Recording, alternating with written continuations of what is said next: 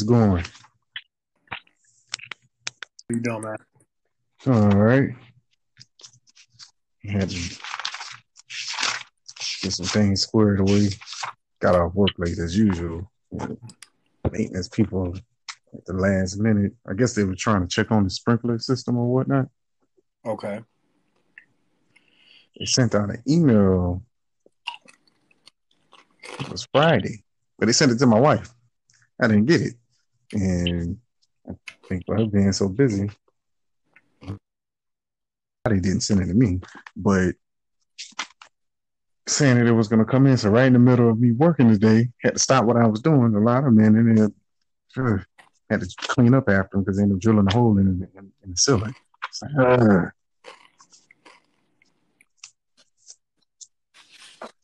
Yeah. Here now, ready to rock and roll. All right. totally understand that. Today's been kind of busy for me, um, but but good busy. Couple of challenges, you know, small like small stuff. Just gotta you know give it some attention. Yeah, I was able to work through them, but um, you know, it's Monday, so it's to, Yeah. to be expected. Monday, Monday to fun day. Right, right. So we are on. Let me get my um my uh. I like to get my my hymns going, my gospel going on. What is this? I got some smooth jazz going on. What's going on? I hear it in the background. Like, Yeah. Man, I must. Oh, you know what I did? I did some cleaning up today on like Google. yeah, I wiped all the stuff out. All the stuff I had saved, I wiped it all out. I do that every now and then, just to you know, make free up space and hmm making sure that they they you know they not just uh, capturing my information from old sites and stuff. yeah. So, but uh, enjoy the smooth jazz. Okay, here we go. All right. So we're on um chapter 14 and this is actually our going to be our 36th episode of walking with jesus Uh, right doesn't feel doesn't feel like. and you know like the first one started on april 4th hmm um with the beatitudes. And now Oh man, it's going on a year. huh? It's going on a year yeah almost. exactly exactly. So yeah that's what i wanted to mention. Is like we're almost it's almost a year in.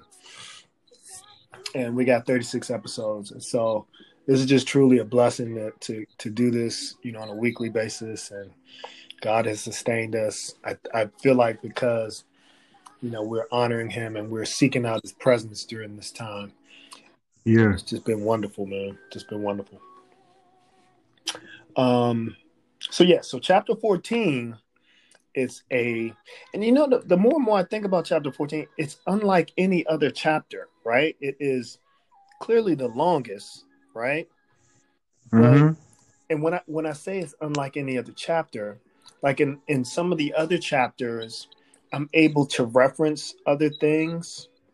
Like it it reminds me of other scriptures. But I but for whatever reason, I it didn't remind me of anything. Like I this I was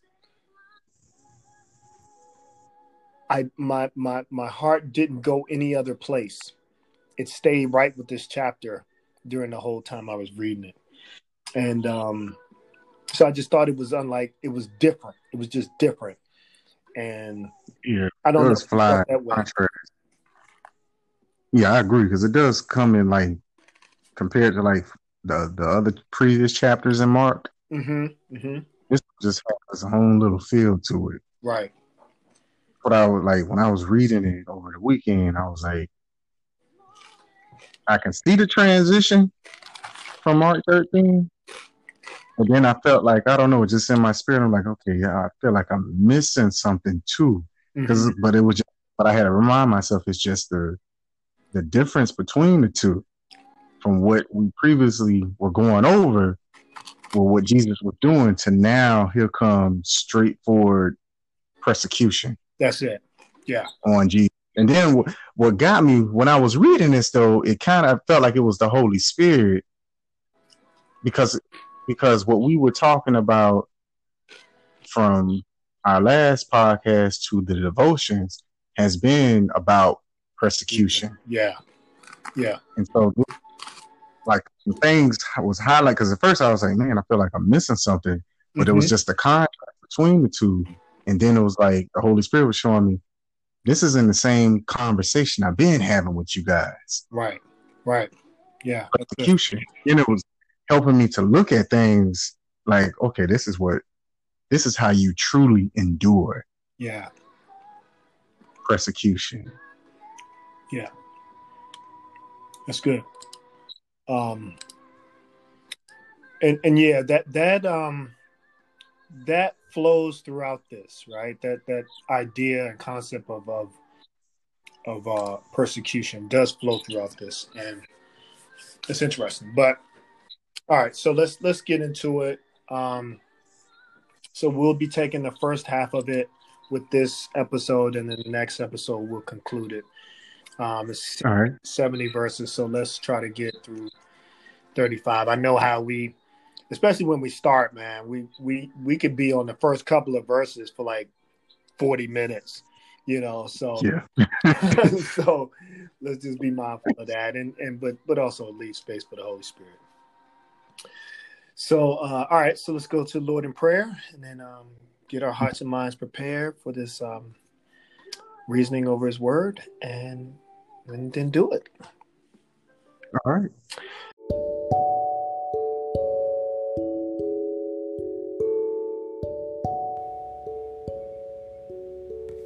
Welcome to the Walking with Jesus podcast, a podcast that allows followers of Christ to experience Jesus in a new way with Evan and Malcolm. Two regular guys walking with Jesus. Each week, we while we converse and reason about the things of the Bible and in our lives, we believe that Jesus will draw near and walk with us just like he did in Luke 24, verse 15. Now, here's your hosts, Evan and Malcolm with an opening prayer.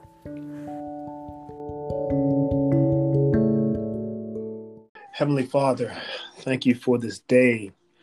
Thank you for everything that you have done, dear Lord, that you have orchestrated, moved around so that we could come and be in your presence now, dear Lord. We don't even know all the things that you have done to ensure that we come to you, dear Father, with our hearts focused and our minds set on you, Lord. We just thank you right now for your continued blessing. We we thank you for your sovereignty, dear Lord. You're ruler over, over all, and your will will be done on this earth, dear Lord, as it has been since the beginning of time. Lord, we pray for our listeners right now. We ask that their hearts be set on you, dear Father, that their minds be clear. We pray right now, dear Father, if there's someone who listens who doesn't know you, we pray that at this time, these words be a conviction to their hearts, be a movement in their souls, dear Lord, so that they can reach out or receive the word from someone else, receive the Holy Spirit from Christ Himself. We just thank you, dear Lord, for allowing us to do this. We thank you for Brother Evan. We ask that you continue to guide him. We pray, dear Father, that as we go through your word this evening, that he surrenders. He surrenders all to you, dear Father, so that you may use him in the way that you see fit to bring both myself and listeners and him revelation, dear Father, something that we didn't see when we read it, read over your scriptures, read over your word. We pray, dear Father, that he yields to that inclination. He yields to whatever it is you have on his heart that comes up during this evening, dear Father. We pray, dear Father, uh, that you continue to just maintain him, keep him healthy, holy, and strong, and out of harm's way, dear Lord. And dear Father, as we reason over your word and talk over it, dear Father. Have your way right now. Have your way in every from this second on, dear Lord. We yield to your Holy Spirit, yield to your revelation, and yield to your sovereignty. In the name of Jesus, we pray. Amen. Amen.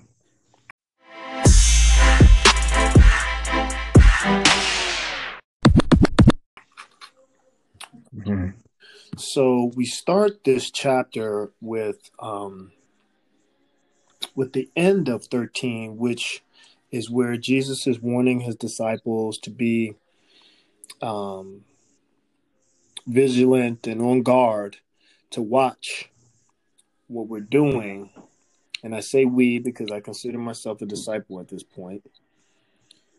Mm-hmm. Um, watch what we're doing because we don't know when he's going to return. Yeah. So we we should right. be always, um, and like we talked about this uh, this morning, just being faithful to the gifts, to the to the urges, to all the things that He's done in us, through us, around us. Being faithful to those things, those skills and abilities and talents, faithful to the people that He's put in our lives, because we don't know right? We don't know mm-hmm. when he's mm-hmm. going to return. We don't know when he's going to come back. We don't know when that time is. So why try to figure it out when we can just be faithful? Right.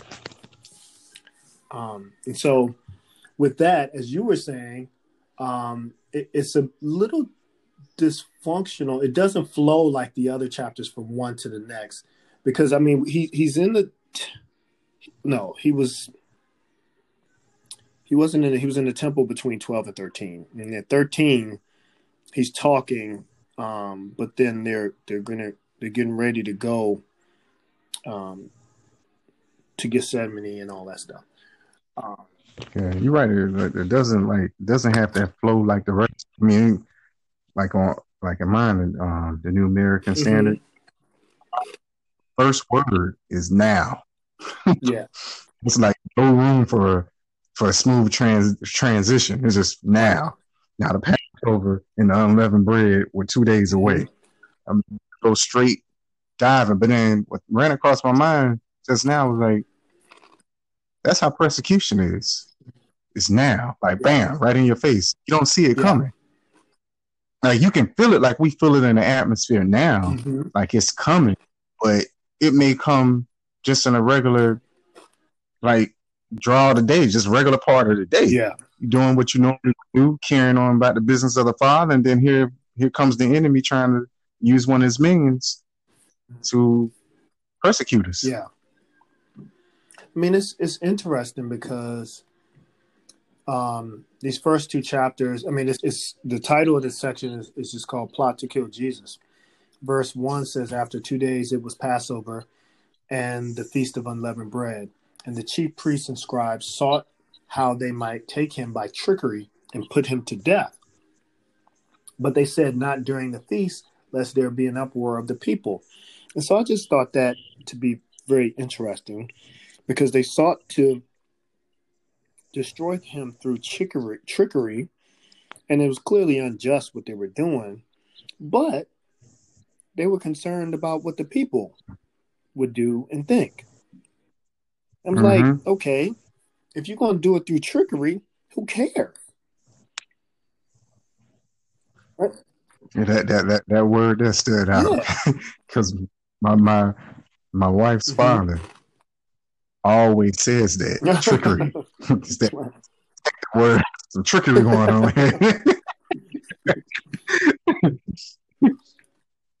that definitely stood out to me when I was reading it as well, because I was like, you have the leaders, not just regular right. old people trying to put mm-hmm. on Jesus. These are like leaders. This is like saying the, the House and the Senate trying to come up with a way to overthrow right. Jesus. Right. And and they, they are being very, very precise and cunning with what they're trying mm-hmm. to do. And so what I did, I did usually when I check out when we read these, I check out the commentary but it's usually since the New Standard Yeah. Bible. New American Standard Bible already has the Mhm. commentary. Sometimes I glance down at it. This go around also checked out Blue Letter, Blue Letter Yeah. Bible to see what um Guzik Mhm. was saying, and that's where it drew my attention to how we were talking about this morning. These people, these leaders have all this power, but yet they fear people. Yeah. They feared they feared the masses. It's like that is what slowed them down from actually being able to do what they wanted to do to Jesus up Yeah. front. And that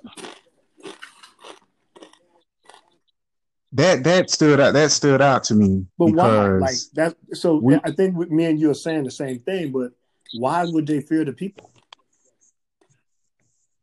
all because like it was um what it was yeah because on here it's saying verse 2 for they were saying not during the festival otherwise there might be a riot of the people just the response of how the people would towards their actions they would automatically since everybody supported Mhm. jesus turn around and do something they thought it would be a massive uproar and they would probably nine times out of ten use lose their position because the people would attack them. So it was mainly because when I get to thinking about it, it's like the main thing here with this persecution on to Jesus is to give. They basically were put. They basically were acting like politics Right. the whole time. The Pharisees just popping out of the blue anytime Jesus is teaching, and they're trying to get Jesus to contradict himself, but mainly trying to get the people to look at Jesus other than who he Right. was.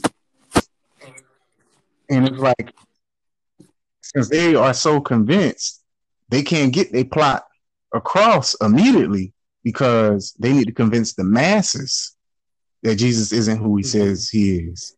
And then it'll be okay. But then what stood out to me was like, man, they, they are shocked because of a massive group. But oftentimes there's in scripture, God always Mhm. uses a remnant. He don't need anything. I mean, the church started off of what, Right. 12? 12 normal Mhm. dudes. So I was um yeah, I don't think I told you that. So over the weekend I also had a um Uh-huh. Zoom call. Zoom call with one of the ministries that we Mhm. give to. And so, um we had a leader on. He gave a good analogy and I never heard this before. but it was a good analogy about how God uses the remnant. Okay. And he had said he had had um lima beans and they were seasoned Okay. with with you know how we season the lima beans. Mhm. you have have some meat in there. And have some uh, some ham hock or something like that in there. So he was saying the lima beans, it tastes good, but he said the next day when he tried them, it tastes even Mm. better. Like because of the meat, the season from the meat got on to the lima beans. And even though the lima beans were the majority, but the meat was the minority, it still infected the lima Mhm. beans. And it was like that's how we have to be thinking as the church. Mm. Since we are like in Jesus in this situation, they're not the majority. Is this Jesus and the Mhm. 12? But what they had being connected to the kingdom and the king right there, that's more that's more concentrated than what the world has to offer. And when I'm reading this, I'm like, they were so it's like the enemy, in this case, the Pharisees, the, the chief priests, the scribes, they recognize that. If we seize him, and it's just him, by him being so infectious towards the community, people are going to uproar. There's going to be a massive uproar. They're not going to like what we're doing. And it just, it stood out to me. This stood out to me because I'm like, here it is one, we have leaders that's using their position outside of what is designated for. And they're using this position to bring about what they desire rather than bringing about what God Yeah. desires. The whole point of being a chief priest and, and a scribe is to bring about the heart of God to manifest that in this realm, in right. physical. But here it is, they're like they're acting like how Jesus told them, acting like their father, the devil, bringing about enemy's desires. Because the enemy, of course, doesn't want Jesus to reign. Of course, he wants to take Jesus out. Of course, he wants to try and split up, break down to 12. And that's exactly what they're acting like. But they feared the people because they seen that power. They've seen that power that Jesus had in high concentration. Just in one spot, that's enough to cause a massive eruption. So it's like they had to do it in secret. They had to do that trickery. They couldn't do it in the open because all everything up to this point didn't work. Trying to convince the people didn't work. Trying to try because prior to this, they, they, was also scheming on Jesus. What was that prior chapter? I think it was um yeah. was it eleven? When they asked them about uh yeah with Caesar, because it said they had people yeah in chapter eleven they had people actually right. like spying on Jesus to try yeah. and see how 11 and 12. 11 and 12. Mm-hmm. Yeah. And it, and it just it, it, just never worked. So here it is now. It's like, okay, that, since that stuff never worked, we got to figure out a way to do this. But what I love, I seen again the sovereignty of Jesus. They didn't want to do it during Passover. Yeah. But the Lord kept saying to the disciples, it must yeah. happen during this time frame. And even though they didn't want it to occur, the sovereignty of God still allowed. And that's another thing I also got from um, uh, from Blue Letter when I was when I was reading the commentary with mm-hmm. David Guzik on this one was that you can definitely see the con- you can definitely see that's, God's that's sovereignty. What I think it is. I don't like I don't because there's no difference between the beginning and then when they actually sees him at Gethsemane, yeah. right? There's there's it's still during the same time. Yeah. You know what I'm saying? It's like so Tony Evans, his thing says uh, they wanted things to proceed according to their timetable, but they were naive. Jesus had predicted that he would be crucified and raised rise from the dead in Jerusalem. God is sovereign. Everything proceeds according to his timetable. Mm-hmm. I just I just feel like you know, it was strange to me that they would say it, but when you think, when you step back, it's like this this was going to happen on God's time. It wasn't going to happen on their time. Yeah. Right. And so even though they said here, not during the feast, lest there be an uproar of the people, they still ended up doing because the people the people flipped. The people totally flipped, especially yeah. after he come, you know, after being uh being around Pilate. Man, they went. And Pilate, you know, that's you know, they they were calling for his crucifixion. And that's, that's that's crazy. It's like being in a basketball game and you the home team now. Mm-hmm. The whole crowd is rooting for you at the beginning. Right. And you come out after halftime and the crowd is just booing you and they going for the other crowd. They going for the other team. Other team, right. And that that to me lets you know there's something spiritual going on. Crazy. It's crazy. Yeah.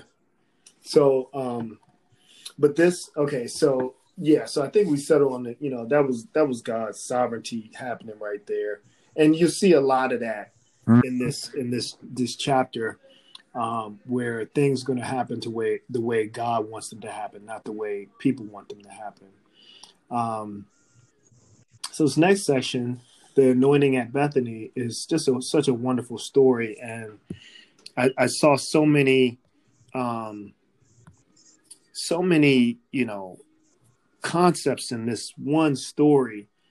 Um, and so let me just read some of it. Um, so, verse 3 And being in Bethany at the house of Simon the leper, as he sat at the table, a woman came having an alabaster fast, flask a very cl- costly oil spikenard. Then she broke the flask and poured it on his head. But there were some who were ig- indignant among themselves and said, Why was the fragrant oil wasted? For it might have been sold for more than 300 denarii mm. and given to the poor. And they criticized her sharply. So, um, okay, and so, but Jesus said, Let her alone. Um, why do you trouble her? She has done a good work for me. For you have the poor with you always, and whenever you wish, you may do them good. But me, you do not have always. She has done what she could. She has come beforehand to anoint my body for burial. Assuredly, I say to you, wherever the gospel is preached in the whole world, what this woman has done would also be told as a memorial to her. There's so much in this this chapter, Yes. Just, so much in this little section, right? Mhm. So so so this story it reminded me um I don't and it was strange that as I read this, it just my mind went to how God felt to break Jesus and pour out his blood over us. Hmm. And that comes from the conversation we had last week, right? About when we have these conversations with God, is like, do we ever ask God how he feels about Yeah. these situations? Yeah. And so when I when I read this, I was like, man. And so you think about would if you had the ability, would you pour out, would you break Evan and have him shed his blood for someone else? Hmm. Would I break my sons, one of them, any one of them, to and pour out their blood for someone else? And so just imagining that, just the feeling is mind blowing. Right. And I don't even Mhm. want to think about it that much. You know what I'm saying? But but our God did it. Yeah. He planned it out and did it. So Mm. so that so that was one aspect of it. The other aspect that that kind of caught me was um the woman. She approached Jesus in a in the way that we should be approaching Jesus, right? Totally selfless, not withholding anything. Um and and and so I said that this didn't re- this didn't remind me of any other scriptures, but as I was meditating on this, it did remind me of the scripture. I think it's First Corinthians nine eight or nine six, something like that, um, where he multiplies the seeds of the sower.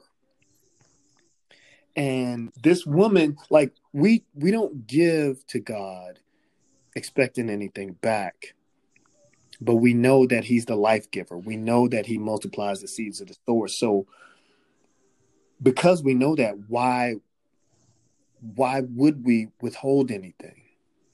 Mhm. Whatever he, you give to him is going to be multiplied. Whatever you use for his sake is going to be multiplied. And so I just saw that in this woman, and she reminded me of the woman. Um, I don't know why that woman is on my mind so much, but the woman um, from 12, the woman with the two mites who gave from her lack. And Jesus said, That's the greatest. She gave more than all these rich people who gave out of their abundance. And this woman gave a costly um, fragrance oil to Jesus, poured it all out. 300 denarii was like one denarii or two denarii is like a day's They- day's yeah. labor or something. like I So looked that up. It's a it's a year's wage. one denarii.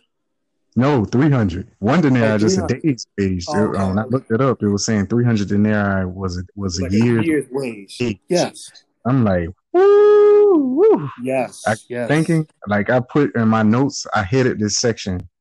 How much is Jesus worth to you? Yeah, man. It's a question I was sitting there thinking about when I read Mhm. Because even though that's a lot, when, like what you just said earlier about this already being planned for Jesus to pour out his blood for us, Mhm. and just taking the time to just think about how Jesus has shown his love to us. Yeah, And we can just look at it from back then, let alone in our day to day right now. And it begs the question to myself, how much is he worth? Like, is he is he worth me standing up and getting looked at crazy yeah, to the society? yeah. Because to marry, you spending that much bread, to pour it out on his head. Mm. They looking at her like, "What are you doing?" Yeah. But it makes perfect sense when you know who you're talking about, when you know who he is and what he has done for you. I think that's some. I, I think about it. That's like one of the most important things for any relationship is to have an understanding of who this person is to you. Yeah. And I think with with with, with Christianity, Jesus, like throughout Scripture, you can see that He wants us to have that understanding of who He is to Him because He keeps bringing it up. Even in the Old Testament, He brought it up to Israel. I brought you out of Egypt. Yeah. Yeah. I did this for you. I, who am I to you? Is what Jesus is asking, and I'm like, I'm like, yeah, you, you're worth it. Like you're worth it. The world may say it isn't worth it, but it seemed like when I was reading this, Mary, she didn't think twice Yes. when she did this. She just went straight in. Yeah, that. mm, Yeah. That's good, Evan. Because I'm I'm thinking now is like, what am I withholding? Knowing what I know about Jesus, what am I withholding from Him? Hmm. Right. What what am I withholding from Him? And and what am I willing? What am I not willing to give? mm, right? We, we, we got to assume this this lady is working off the Holy Spirit, and Holy Spirit says, "Do this." If if I'm, it's like the the we we talked about with the rich young ruler. If Jesus tells you sell everything and follow Him, are you going to put your thoughts on all the things that you have, or all the things that Jesus is going to give you? Right? Which one is more valuable? The things that you have, or the Mhm. time that you'll be with Jesus, you know? Yeah.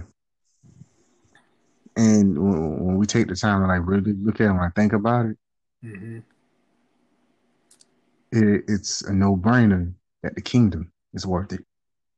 Yeah, Because the kingdom is more valuable. The invisible kingdom that we can't see is more valuable. absolutely. But you know, you and I agree on that because that, that's faith. But Mhm. somebody that's outside of the faith circle, they won't get it. Like Right. that doesn't make sense. It's an invisible kingdom. Mhm. But I think you, we can see it because it requires being born again. Yes. And with Mary, I was just blown away. And Mary, like she turns around and she does this. Like here it doesn't mention her name. But I think another uh, in one of the uh, other synoptic gospels, it says her as being Mary. Right. Yeah, I remember seeing And- that, but the, my New King James doesn't say who she is. Yeah, yeah. On here it doesn't. This chapter doesn't. Yeah. But typically, you know what it is though. Like, so a woman came. Like, yeah, I thought it said a certain woman. Oh, oh okay. So scratch that. Because sometimes when it says a certain person, like it, it almost just doesn't want to say their name. They know you know who it is. The writer Yeah. like when they talk about like later on when they talk about the the young man that flew uh um ran away from Jesus naked they said that's actually Mhm. Mark Yeah, yeah. That's Mark. you know so they say a certain young man so that's what it was. It's John 12, verse 3. okay Uh, identifies her in the same story, but it identifies her as Mary, Mary. okay But here in this gospel, it doesn't. It just says um, certain woman Mhm. came. But this is still the thing that also gets me about this. like, why didn't the disciples? All, every time I read this, I always think about it. Like, why did the disciples bother to think But they wasn't looking at him as being a sacrifice. right They was looking at him as as, looking as at him. from a human from a worldly standpoint Yeah, like he's supposed to reign. He's gonna turn these. He already done turned these tables upside down in the Mhm, temple. mhm. Oh yeah, it's going down these next couple of days now. exactly exactly and and that's a challenge with them throughout the, his entire ministry them them just looking at everything from a worldly standpoint but and i and i don't blame them you know what i mean like i don't i'm not judging them it's just because that's what they knew I think I probably would have been thinking the same way. absolutely absolutely Because I think just as a man, we're built to conquer. hmm We when we see something that's out of range, that's that's not right, it's like, okay, we gotta straighten this out and conquer it. Gotta make sure it doesn't come back to being all crazy again. Mm-hmm. Mm-hmm. I think that's just normal response, like, okay, I'm rolling with Jesus. We conquering all this sin. we knocking out all this. But Jesus like, this is how I'm conquering out the sin. I must sacrifice mm-hmm. for you. Mm-hmm. Which fly opposite of my mind. But then I ask myself, am I I'm looking at that's how I would have been thinking then. Am I thinking the same way now in this situation in my life? Mm. Instead of letting God, hearing God say to me, I'm taking the wheel, this is the direction I'm leading, this is how it's gonna go down. Because it's like the disciples, they were like, Yeah, I, I hear you. But before that happens, this right here must go down.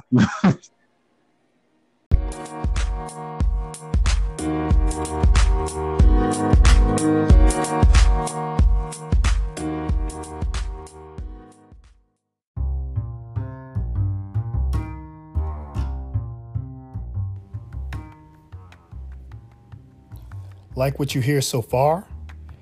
Make sure you never miss a show by clicking the subscribe button now. The Walking with Jesus podcast is made possible by listeners like you. Thank you for your support. Now back to the show.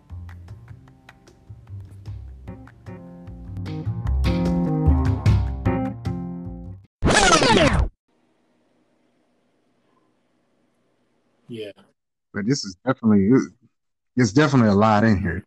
There's definitely a lot in here, especially when I just knowing some of the backdrop that when they when the disciples were saying something, the instigator of this was Judas, yeah. because homeboy had a thing for money, mm-hmm. which it just shows how his behavior infected the others. And it's like, and that's the thing about being in a Christian circle. If you're not too careful, we could go down the path that God don't want us to go down just because of one yeah. person. And here it is, Judas is sitting there scalding her basically, going off and by her basically about her heart. This right here is just a manifestation of Mary's heart. And Judas is going off, and and now the the the, the rest of the disciples start to go off. Mm-hmm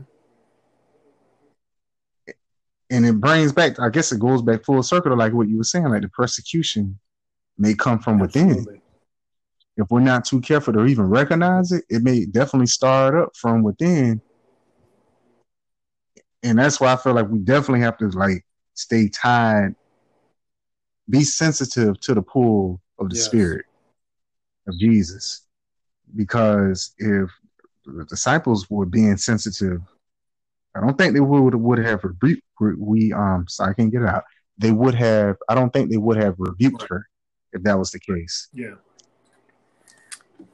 I mean that that's that's good. That's real good, Evan, because it is I just I feel like it, in so many instances we have to be careful not to look at things the way we naturally would look at things, especially when we're dealing with Jesus. Mm-hmm right? Like this, what Mary did, it's giving of herself. It's a sacrifice, and and clearly they didn't see that. Then the other thing I, mm-hmm. I noticed was okay. Well, why do they feel like she's wasting it? There's nothing wasted. They on Jesus. they were there when the boy gave up the two fish and the loaves, right? So they they got to understand mm-hmm. that, right? And then again, I go back to the woman and her act, just the act within itself. Like if this is the last thing she did before she died, or the last thing she did for Jesus before he died. Mm-hmm. And I mean, and Jesus said it, right? Like every Bible that has ever been written and translated has this story in it. We yeah. never forget this woman, right? Mm-hmm. And then, man, there's so much in here. What stood out to me is verse eight, the beginning of verse eight, and I'm sure what it says Yeah. in your version, but in New King James it says, "She has done what she could." Yes, that man. And- going.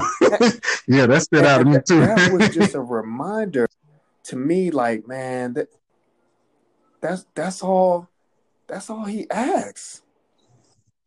You know, like just do what Mhm. you can.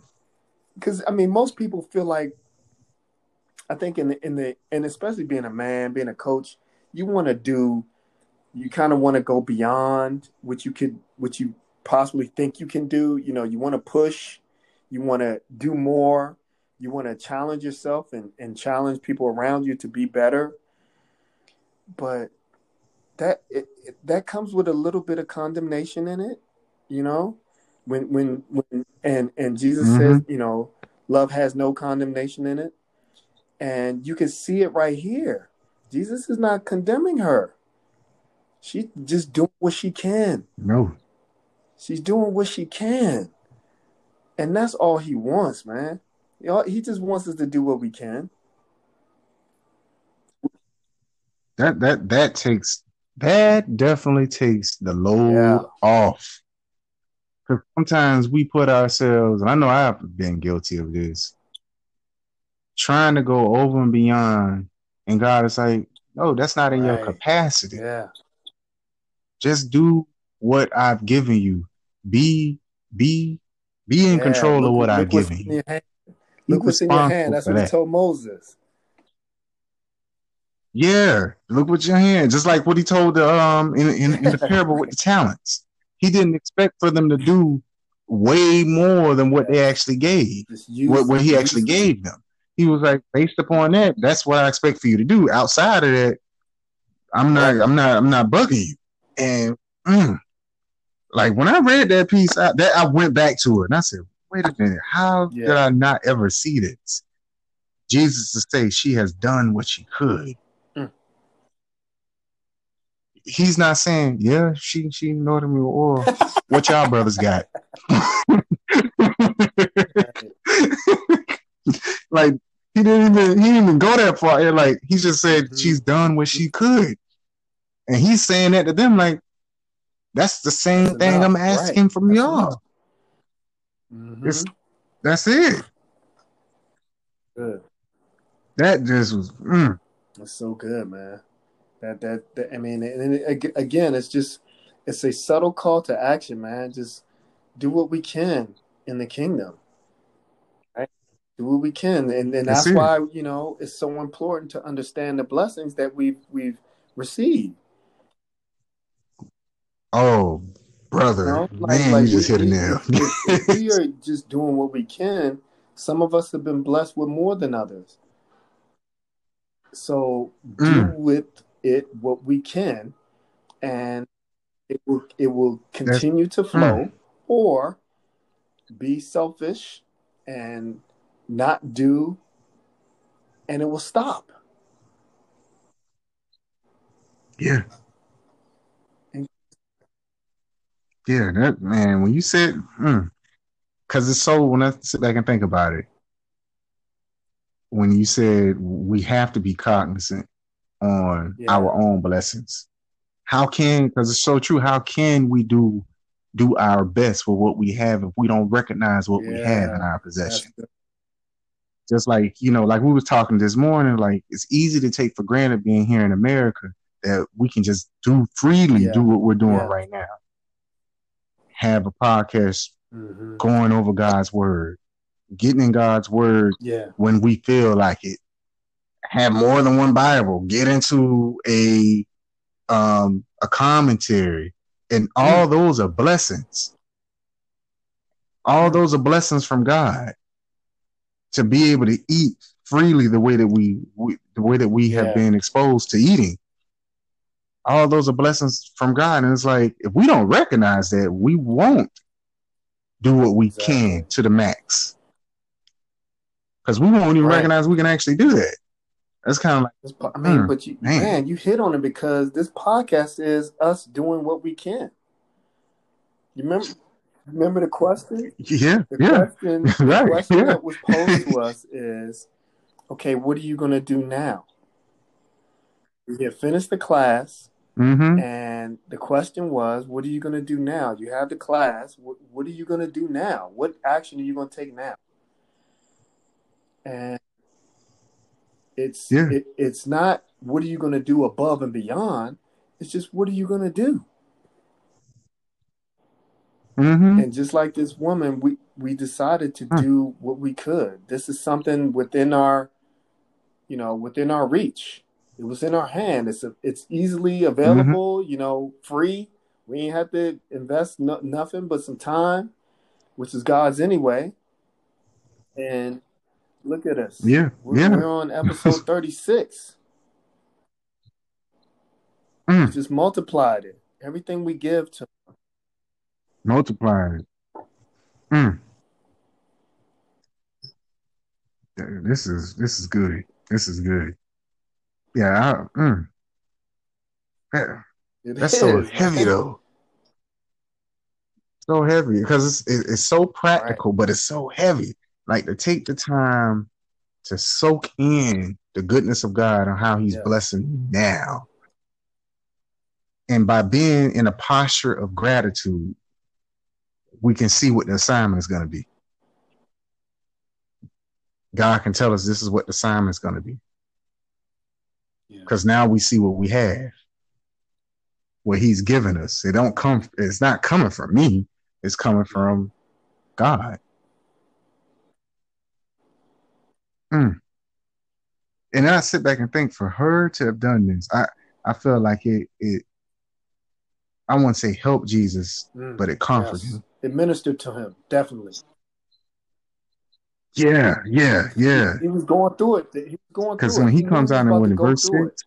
And I could just imagine, man, just. Yeah, someone doing something so sweet, so so humbling to to you, you know, for you. Mm-hmm. Because he comes out with uh, the last part of verse Yeah. six, she has done a Yeah. good deed to me. And then when he comes out in verse eight, um, the, the last part of that, in verse eight, she has anointed my body Mhm. beforehand for the That, burial. that was fresh on his mind. That's fresh on And I feel like that's just Mm. yeah, fresh on his mind. And it's like oftentimes it's like it's easy to have a mindset of thinking, Mhm. what can Christ do for me? Yeah. What can Christ do for me? How can Christ bless me?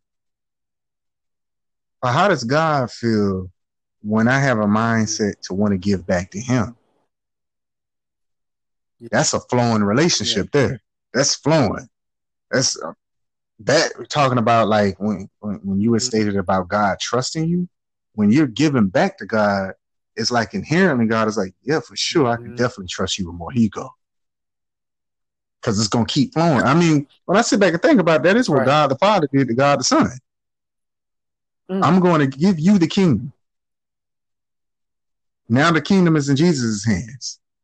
And then at the end, in Revelation, he hands the kingdom back to God. But he hands it back to God in a better condition than how he received That's it. right. That's so good.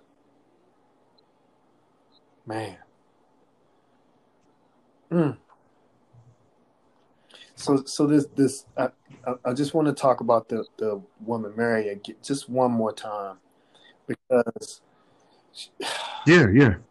and this dawned on me when I was reading it. Like, so in thirteen, Jesus was talking about watch for yourselves, right? You, you don't know the time that he's coming. hmm And I just felt like what this woman did embodied that. Right? Like she she did what she could. Mm. And like I said before, if this was the last thing she did, man, she ble- she blessed Jesus as her last act. Or let's just say, I mean, we didn't we think about what they were doing, right? They didn't know that Jesus was going to die. They didn't know he was going to come back. But she did this. And after he he talked about no one knows the day or hour. He said, Watch therefore, Mhm. for you do not know when the master of the house is coming. In the evening, at midnight, at the crowning of the rooster, in the morning. lest coming suddenly he find you sleeping. And what I Mm. say to you, I say to all, watch. And I think that this woman, I would assume she was there. She may not have been, but even if whether she was or not, I think that's irrelevant. The fact is, she did what she could, and if that's the last thing she ever did for Jesus, it's a beautiful thing. Yeah. She's being vigilant. She's being obedient to the Holy Spirit in this moment. Holy Spirit knows what's going on, but she doesn't. But she's being obedient. Mm-hmm. And this also shows how God Yeah. views a woman. Oh, Because in, in, in that society, yeah. the woman was not highlighted. So for him to come out and say in verse 9, truly I say to you, wherever the gospel is preached in the whole world, what this woman has done will be spoken of her in, uh, I'm sorry, will be spoken of in memory of her. That's heavy. That, I mean, because you have people that try and say Christianity is misogynistic and all that. Right. But I'm like, prove it because right here flies in the face of that, especially in contrast of that type of culture that they're in, where a woman, in many cases, they didn't even use her testimony. If it was a testimony and a woman saw something and it, mm-hmm. and it was a woman, they wouldn't even use it. In this case, this Yeah. testimony is being used by this lady. Jesus sent throughout the whole world. Throughout the whole, that just goes to show Yeah. how he views a woman in high regard and high Well, esteem. you know what else I thought about this woman? This is the last note I had on her because I mean she just moved me. Just what she did was so powerful. But I was thinking about what a legacy of spirituality this woman created for her family and the generations. So don't you think once this was written that her family would be like, Mm. that's our great great grandmother. you know what I mean? Mm, Like yeah, yeah, come on, yeah. man. That, like that is huge. And and not to not to you know people Yeah. You know okay it's written in the Bible but you know the people they probably put ten on it and she she she brought man that that bottle of oil was worth a thousand dollars you know what I'm saying no, but but they're still talking about what she did for Jesus. You know what I mean? The Savior of the world, and it's just amazing, man. Like I, I think about legacy a lot, and that's that's a legacy. Doing something, doing something for Yeah, that's Christ. yeah, I mean, you can't be the same. Mhm. You can't be the same after that. because that carries on generations. No, yeah, you're not going to be the same because that carry on for generations after generations. That's just, mm. Yeah, that's that's powerful. That's powerful. What I like about this chapter, even though how it started, Mhm. it seemed like a contrast. Um, chapter 13 and also from the previous chapters, it's almost like the same thing hits even within the chapter. You get Mhm. this, you get this portion here, and then in verse 10, Yeah. you Yeah. go to smooth Judas. or slick Judas, I should say. we go we go to him. And it's like when reading this, like mine has this little Mhm. part that says Judas plans to betray Jesus. And it's just 10, verse 10 and 11, separated from verse 12. And when it says Judas, then Judas Iscariot, who was one of the 12, went off to the chief priest in order to betray him to them. They were glad when they heard this and promised to give him money. And he began seeking how to betray him at an opportune time.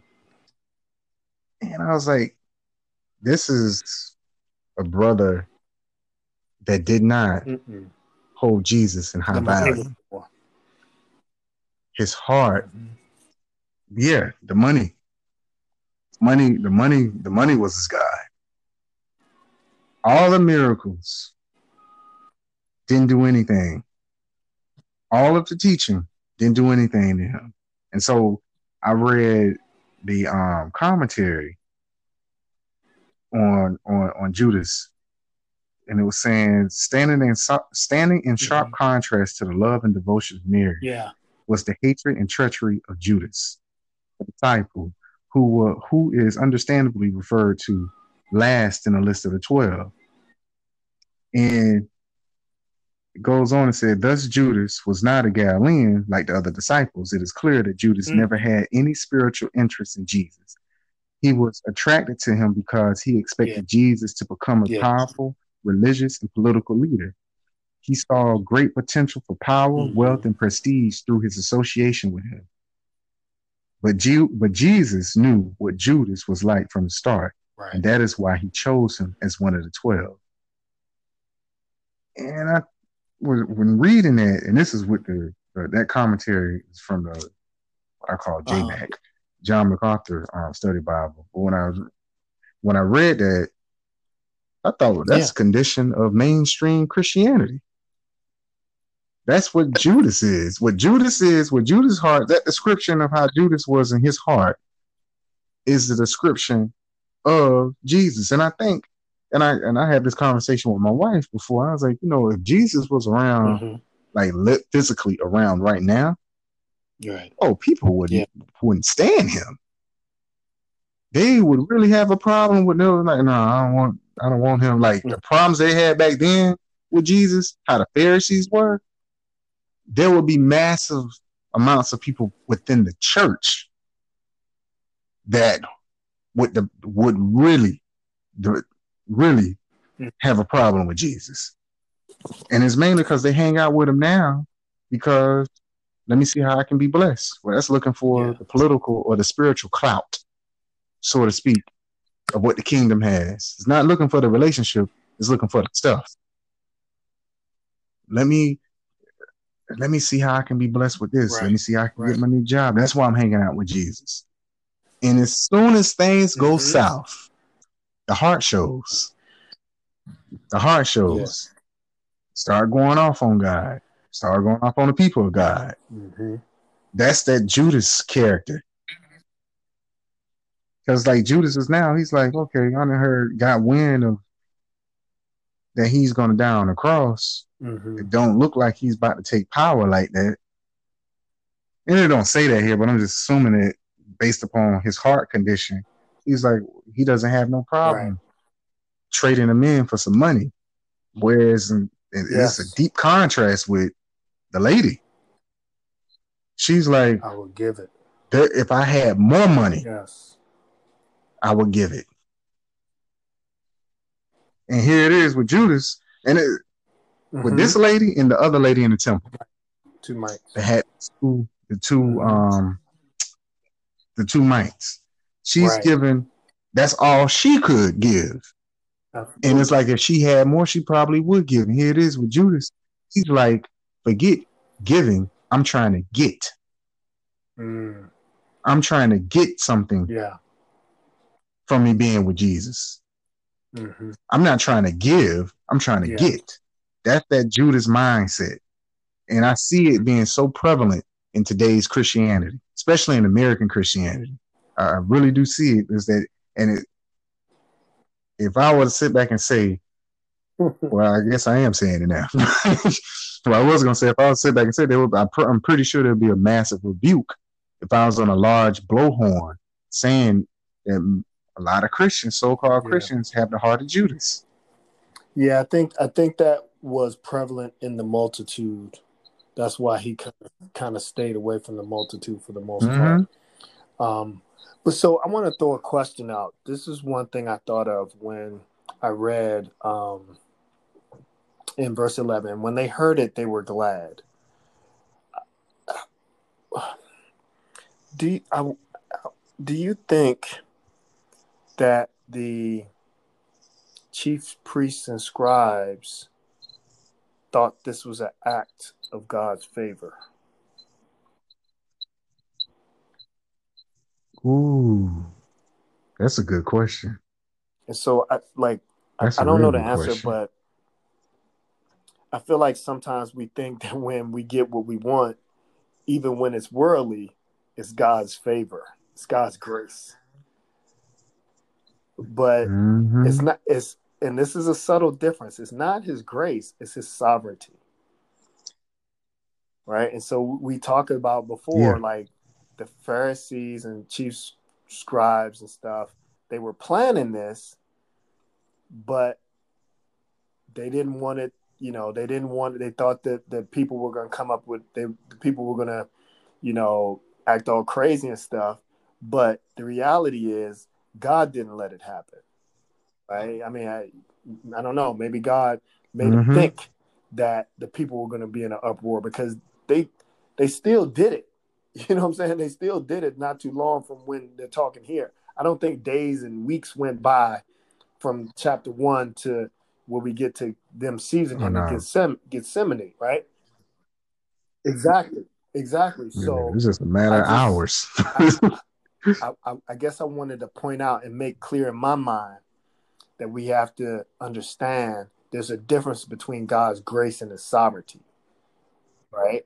You know, we we might think that oh, yeah. because it was a good thing that happened to us in our eyes, we think that's God's grace, right? And and we know a lot of times we don't even mm-hmm. get God's best because it's what we wanted.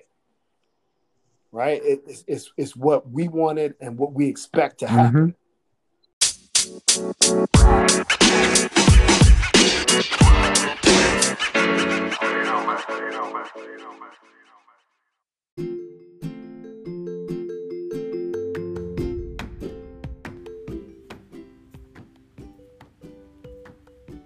Enjoying the show? We'd appreciate a rating on iTunes. Or if you simply share the show with a friend, that will give them a new way to experience Jesus and help us out too. Now back to the show.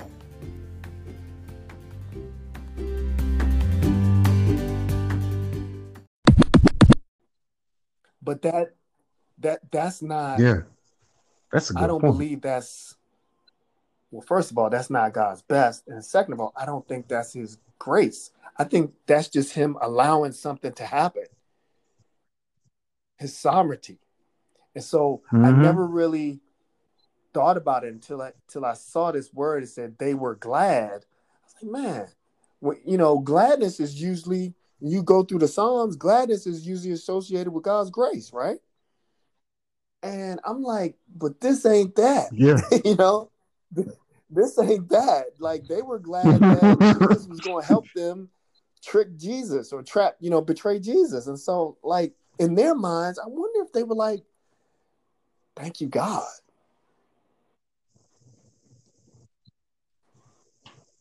That's a good point. That, that's a real good point. So yeah. I, I wasn't thinking. I, I re- when I read it, the part that was sticking out to me was how the threat yeah came from within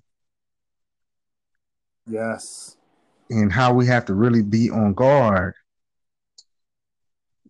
because judas being so close i mean the, the, the remaining exactly. brothers exactly. they didn't think that judas would ever do a thing like that and that i feel like right. it's important like yeah. what we do yeah hold one another accountable being accountable like that is very important. When I think about that question though, mm. would they yeah. think this was an act of God? And, and it seemed like even though they wasn't like believers, believe like because just how they walk was, it's it, it doesn't seem right. far fetched that I mean, they because, would sit back I mean, and say this they, came from God. To a certain degree, they were believers, right? They they they thought Jesus was a blasphemer against the law in Moses. So they so they believed in that. They believed in the power of God, and mm-hmm. but they just didn't want to change because they were stuck in their ways and and they were doing some trifling stuff behind closed doors. We we all understand that. We know that. But I, I don't see them being no different than what we call the universal church now. Mm-hmm like what popped in my mind with this also was and I hate to piggy like it ain't like I'm like pointing them out, but it's like the the so-called political conservative mindset is a mindset I feel like mm-hmm. that's more so aligned with Judas. Whereas you have this quote unquote liberal mindset politically, which goes against everything that's of God. You have this conservative mindset that tries to ride on the back of mm-hmm. God, but still ain't trying to make him Lord. Still trying to make him trying to make it seem like it's okay, like it's okay for me to do things that's not in God's alignment, mainly due to the fact that I'm doing my own thing. But if I get my own my own way, I'm gonna say, yeah, this is God's favor. But it is really not. And I'm like, when I was reading this over the week, yes. I'm like, man, this mind that that mindset is dangerous. It, it, it's dangerous because we can be by having that mindset, we can lead ourselves astray and thinking that we're walking right with God and we're not. Because it's like this is thing. Mm-hmm. Judas is religious. The Pharisees are religious. The, the Sadducees, they're religious. So it's like this whole religious crowd. Yes. Is miles away from the kingdom. But when they talking to one another, they're like, yeah, we all going in. And if something goes away, oh yeah, this is God. Exactly. This is God. This is definitely God. God ain't got nothing to do with it. That's so good. That is so good.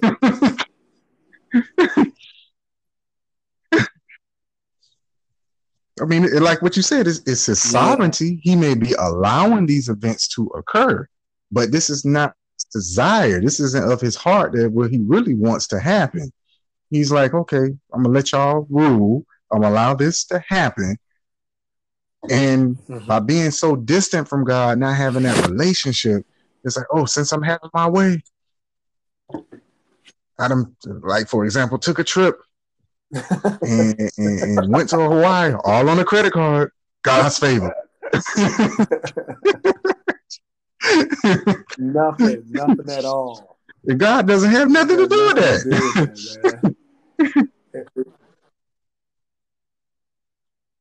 but I'm like, that's that Judas heart. It's like I want to. Judas is all about proclaiming God yeah. in public, yeah. while in secret trying to shame him trying to plot against him. And I feel like it's, it's dangerous. At the same time, it shows we have to be on guard. Not only, I think, not only by looking outwardly mm-hmm. by being on guard, but being inwardly look being on guard. Yes. Because this is one of the twelve. Man, that's good. I mean, we, we you know, what I'm seeing in this ministry more than anything in Jesus' ministry is the delic the delicate nature of our mind and how it is so important, so important mm-hmm. to stay connected. Cause it like it is is it's not like there's a delayed reaction, Evan. There's a delay. So like say you're in the Bible, you're you're meditating, you're spending devotion time for a week and then after the seven days you decide not to. There's not like a delayed reaction where you're going to get some you know r- run over. You're going to immediately get attacked. Mm-hmm. you're going to immediately have something that's going to take your mind so far away from that word that if you don't get back in the word it's going to hard it's going to be hard to get back in the word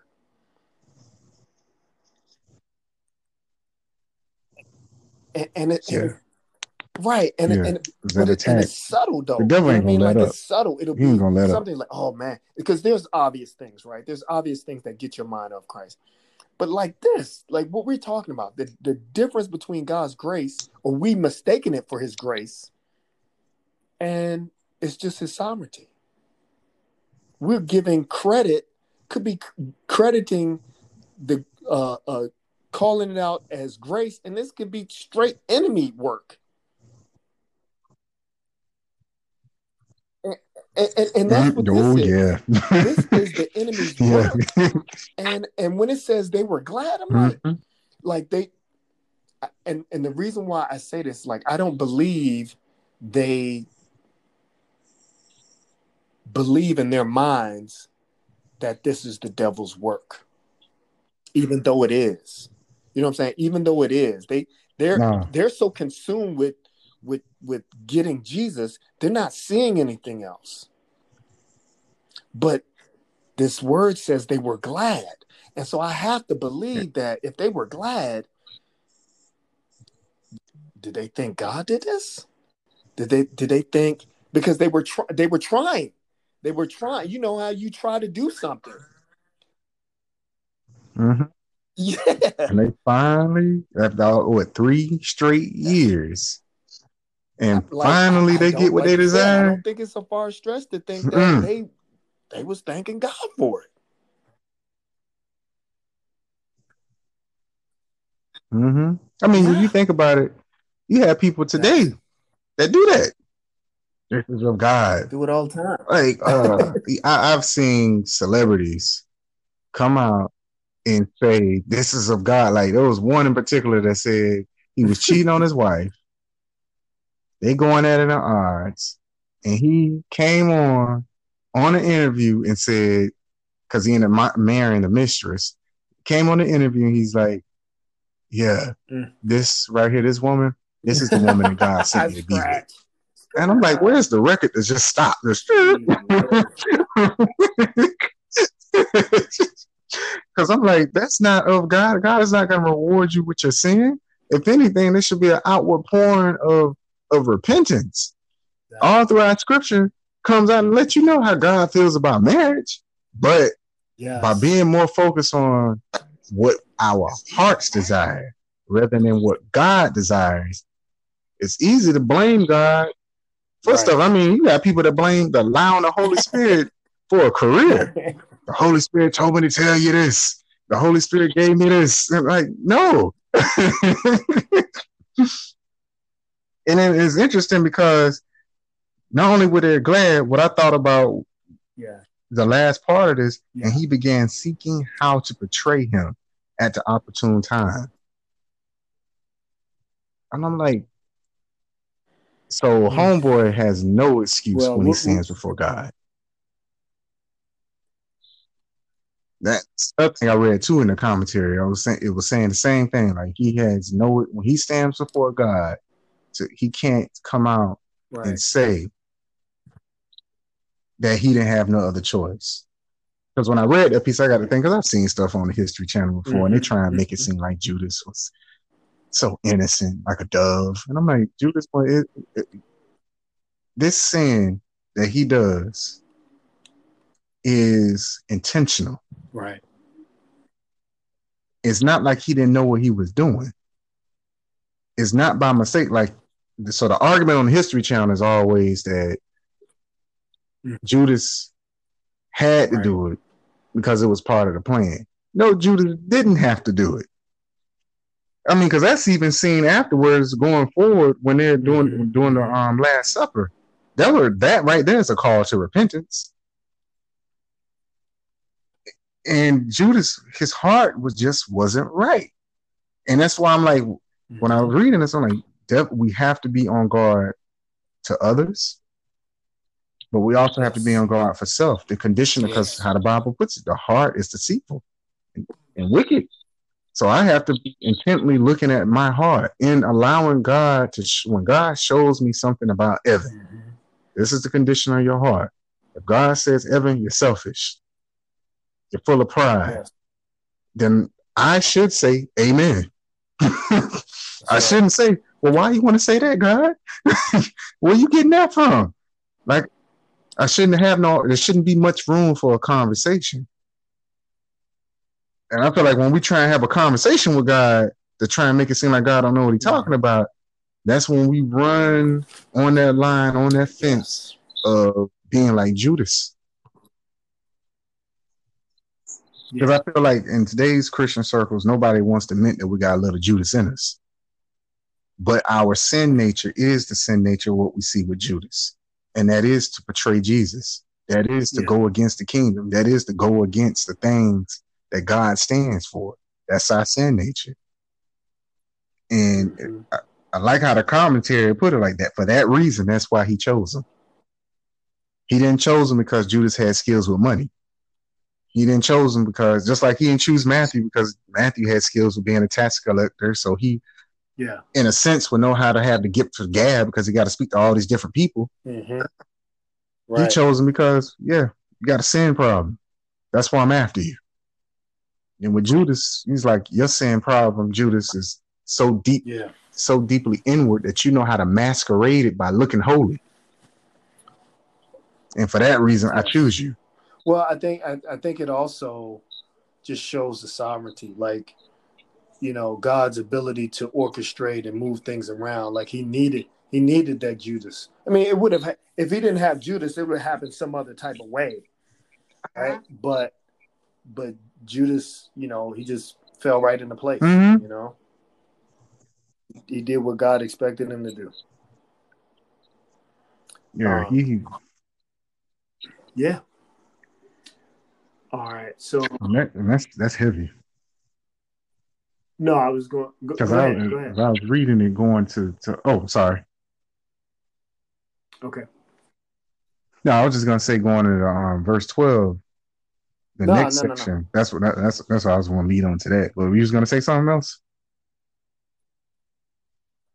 Okay, so yeah, when I when I was reading going on verse twelve, like I kept thinking about that with Ju- with Judas, because when it gets down to the Passover, uh, like on the first on the first day of unleavened bread, when the Passover lamb was being sacrificed, his disciples said to him, where do you want us to go and prepare for you to eat the Passover? And he sent two of his disciples and said to them, Go into the city, and a man will meet you carrying a pitcher of water.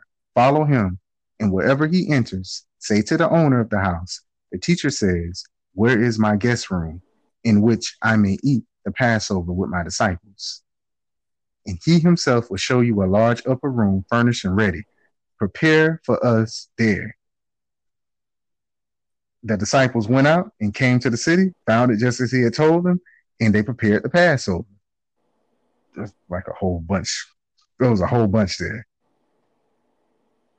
What I what I saw, like I thought about in this one, mm-hmm. God is still like, I already know what Judas is gonna do.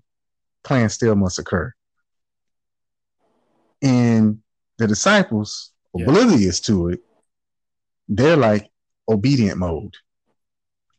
Passover is coming. Where you want us to go? Jesus, being so being in God, lets them know these are the instructions. You're gonna see a man. It wasn't until checking out the commentary, good, like good. this one I stayed. This chapter I, did a lot of commentary reading on. that because I, I was wondering was was this like a a an example of Jesus having you know God foreshadowing powers or was just just this the fact that he was so popular and known at the time you know what I mean like just like the the the, the Pharisees and chief scribes at the beginning, they were fearful of the people because they they knew Jesus. They knew who he was. The people knew who he was. He just came into Jerusalem triumphantly on the Mhm. on the back of a donkey, and I, I almost get the sense that it wasn't like necessarily a miracle. It was just that J- Jesus knew that the people knew him. And so, and, and they knew who the disciples were. They knew all of them. And so, if he says, go into town and you'll see somebody, now that that piece, that beginning piece where he says, go into the town and a man will meet you carrying a pitcher of water, follow him. Like that to me, like, okay, that's kind of specific. But but Mhm. the rest of it, the rest of it is like, you know, maybe, maybe there were some people, and I guess what I'm getting at is Jesus knows people's hearts, right? Like he may not know, like he he knew who the woman was at the Mhm. well. he knew her heart. He know, and he he goes at that. So I was just I'm just wondering, is this an example of that, where he knows the hearts of the people who are, you know, following him and in the city and that yeah. could, that could want to help, you know. So.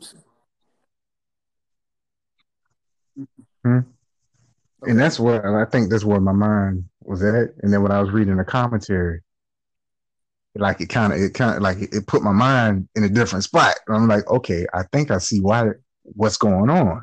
Like, um, like so the commentary said, so a man, it's not common in those times for a man to even carry a pitcher of water. That was the duty of a woman. And then I got to thinking about it. I was like, you know what? That when thinking about it in Genesis, that's how um. Isaac, the yes. servant for, for Abraham, met Isaac's wife. It was the water. Mm-hmm. They, they, came out and got, and I think also with um Jethro's yeah. daughters with Moses, they was coming out mm-hmm. to get they they would water, get the water, and they would also get water for the livestock. And I was like, hmm. So when I, when I looked at it in that context, I was like, when Jesus said this, he's just not being, he's not guessing, and it, it's it's him yeah. showing to his disciples, mm-hmm. I'm God. I know what's to occur. I know what's coming up next. It the, the mm-hmm. probability of you meeting a man when you go if you leave now and you run into a man yeah. carrying water, the probability is like very, very, very, very slim. But if you leave now, the probability is gonna be on point because I know what I'm talking about. That's Jesus. And I'm like, when I was reading, I was like, that makes sense to have all this detail like that. Mm. And what I love, like I immediately, like when I was reading this, right, I thought about you.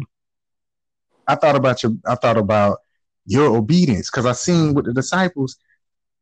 First, most people would have been like, Jesus, what is it that a woman is? How is it that a woman's going to be carrying water? I mean, a man's to be carrying water mm-hmm. instead of a man coming to meet me in the city. That don't make yeah. sense. You sure it's not a woman?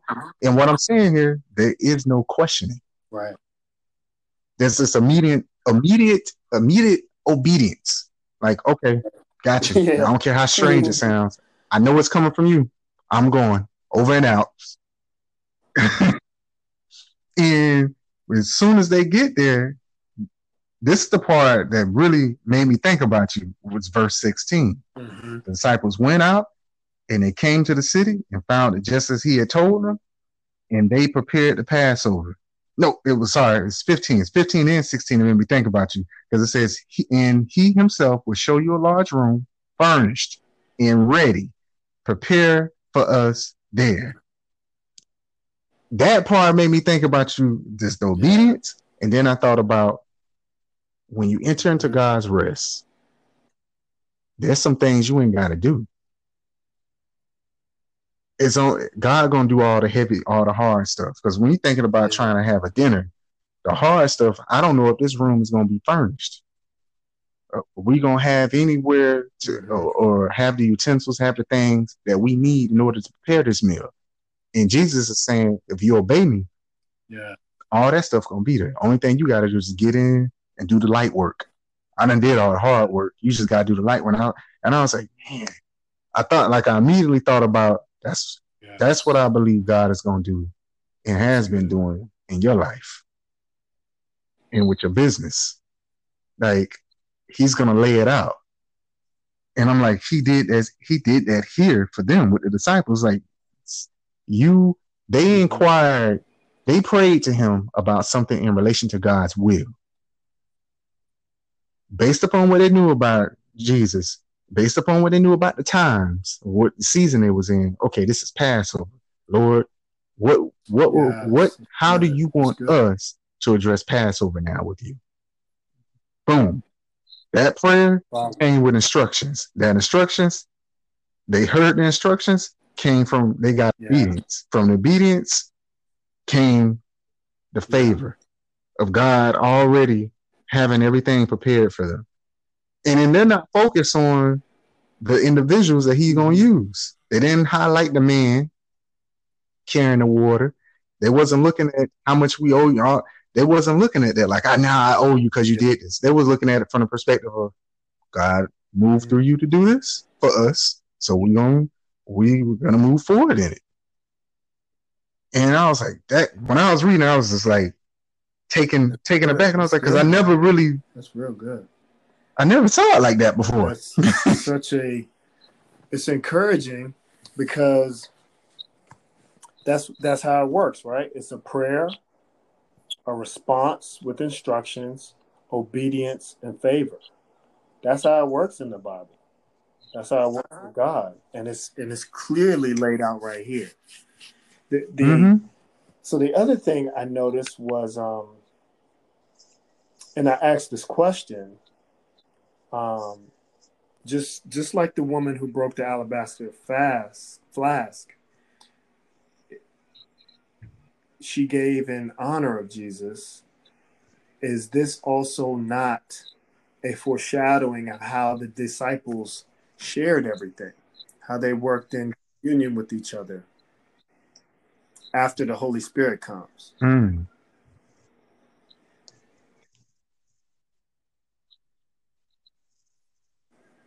Yeah, I think you're hitting on something Exactly. with that because that is kind of like uh, uh, Yes, It's like a glimpse We read into that that. in the other devotion, so like when they get I when they get to Acts. I didn't notice it. I just thought of it when I was reading this. Yeah. But when I saw it, it says it. It says they literally share everything. And the, the church was growing and they were prospering and stuff. And I'm like, man, this this is what you know, the people are giving without question and without any reservations. Like you said, they're being totally obedient. And that's how that's how God wants it. That's his intention. We're all to be united. We are to be one. Everything that we have is everybody's, right? And with this man with mm-hmm. the picture that the disciples go meet about the Passover, it's just amazing how this man doesn't say anything. They don't even really say anything about it. It says, so his disciples went out, Mm-mm. came into the city, found it just as he said it, said it to them, and they prepared the Passover.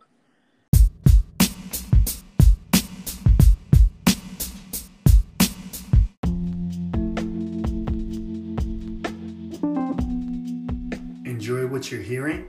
We'd love to hear how walking with Jesus is helping you. Keep listening to hear how you can leave us a message that we may use on the show. Also, don't forget to subscribe so you don't miss an episode. Now back to the show.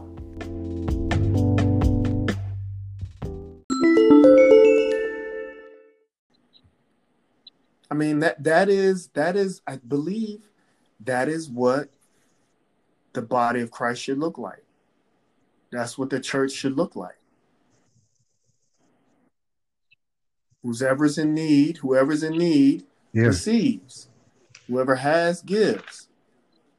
And it's just, I mean, you think about it, it's just doing all that you can.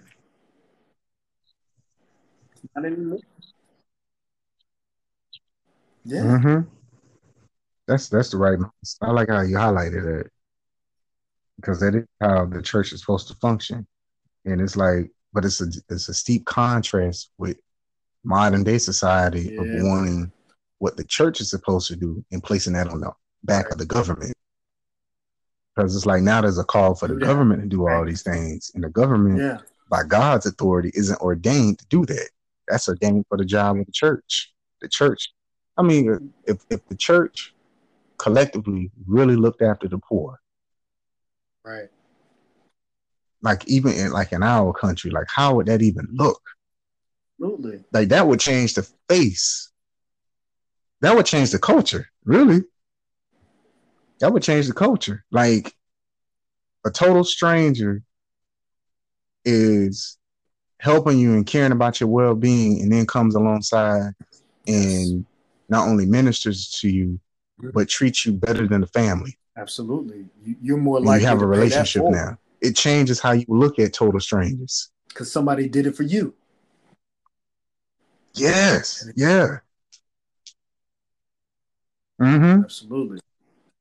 That sense of gratitude will just grow. It will blossom. Well, and, and but it's know, like now we put that on. You know what? Also, back of government. The government is like system we'll do it, but we can't. created with the government. It gives place for the person or persons within the supply chain to have their own agenda. Right? Like so the person that heads up the the the feeding mm, yeah, people yeah. you know process they can oh i got a cousin that's really in need so let me let me make sure i look out for them before i do what I'm, you know what i'm saying whereas the church is just like let's just feed mm-hmm. everybody let's just feed everybody. There's no room for agendas in this. Because it's all about god's agenda. Yeah. It's all about god's agenda. Man that's that's that's powerful man. The the, the the government can never replace what the church should be doing. Mm-hmm. It will always, always mess it up.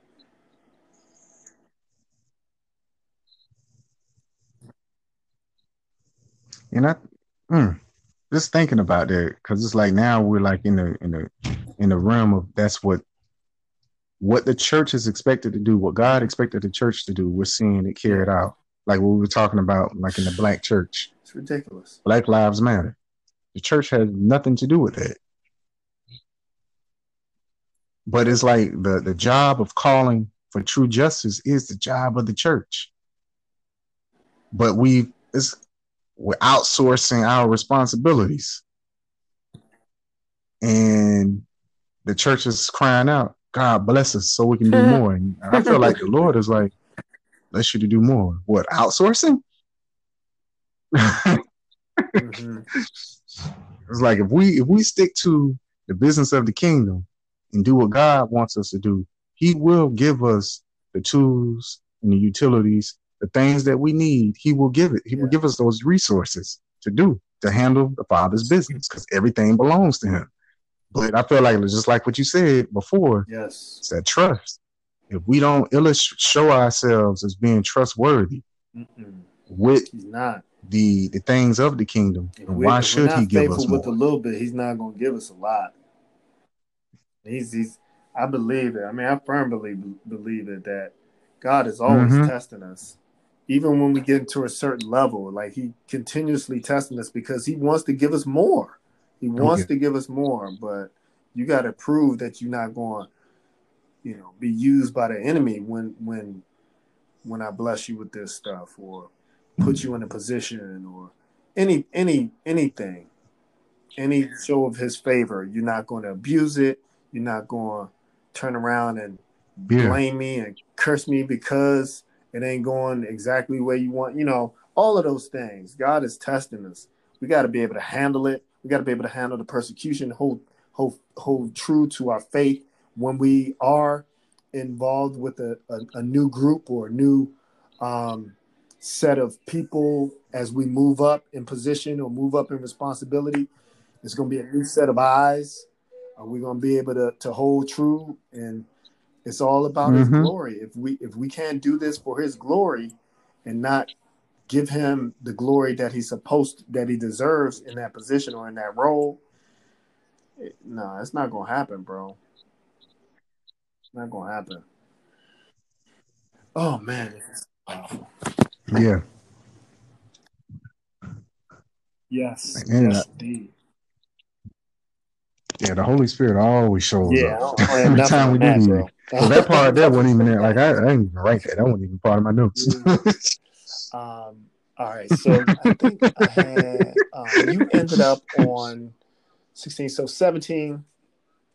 This is an interesting part. So this is still a part of Jesus celebrating Passover with his disciples. So, verse 17 In the evening, he came with the twelve. Now, as they sat and ate, Jesus said, Assuredly, I say to you, one of you who eats with me will betray me.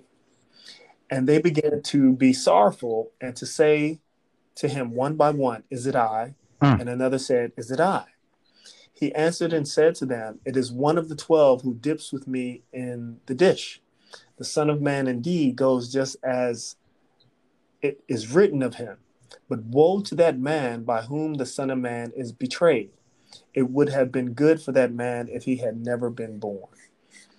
And you know, this goes back to what we were talking about with Judas and you know how you know how's he going to stand for Christ, but this is very interesting to me because he, he Jesus predicts that one of the disciples is going to betray him, and so they start asking he asking him if it was me, you know, like was it me? Is it me? And so I, I was I was like, man, what did Judas do? Did Judas say, "Is it I"? And then so that was a little strange. Um, and then I also thought it was strange that they were even asking that. Like, why would you ask, is it I? But, but then I was like, well, maybe they understood mm-hmm. that they could be used by Satan just as easily as they could be directed by Jesus. Maybe they understood that because of the instance we had with Peter before when Jesus had to yeah. rebuke him and then so so that's that's a point there. I was trying. Mm-hmm. I was like, mm-hmm. hmm, maybe maybe they did. The other point was, how did they not figure out it was G- Judas? And, and so I, I, I put that on. You know what? That could be God's sovereignty handling that part. Um, but and then, man, how, how did Judas not feel guilty during this point? This is this to me. This, I felt like this was an opportunity, but so I think yeah. with all of this stuff, we have to keep in mind that God's word is going to get fulfilled. God's plan is going to get fulfilled, and unfortunate for Judas, it was him. Right, like he he might have even felt guilty, but it went away. I don't mm-hmm. know it was going to be him at this point. And you know, I it, God's sovereignty is amazing because we know this is a bad thing. This, but we know from Jesus talking to Peter, it's a bad thing in the worldly view, but in God's eyes, this has to happen, or we are done. We are cooked. People, people like people as we know it have no um we have no recourse we will be overcome by sin we will be headed towards death and a fiery mm-hmm. hell for the rest of eternity if jesus doesn't go through what he's going through period there is no like okay this didn't so G- okay so jesus didn't die mm-hmm. so okay we got a backup plan I don't. It's no backup plan.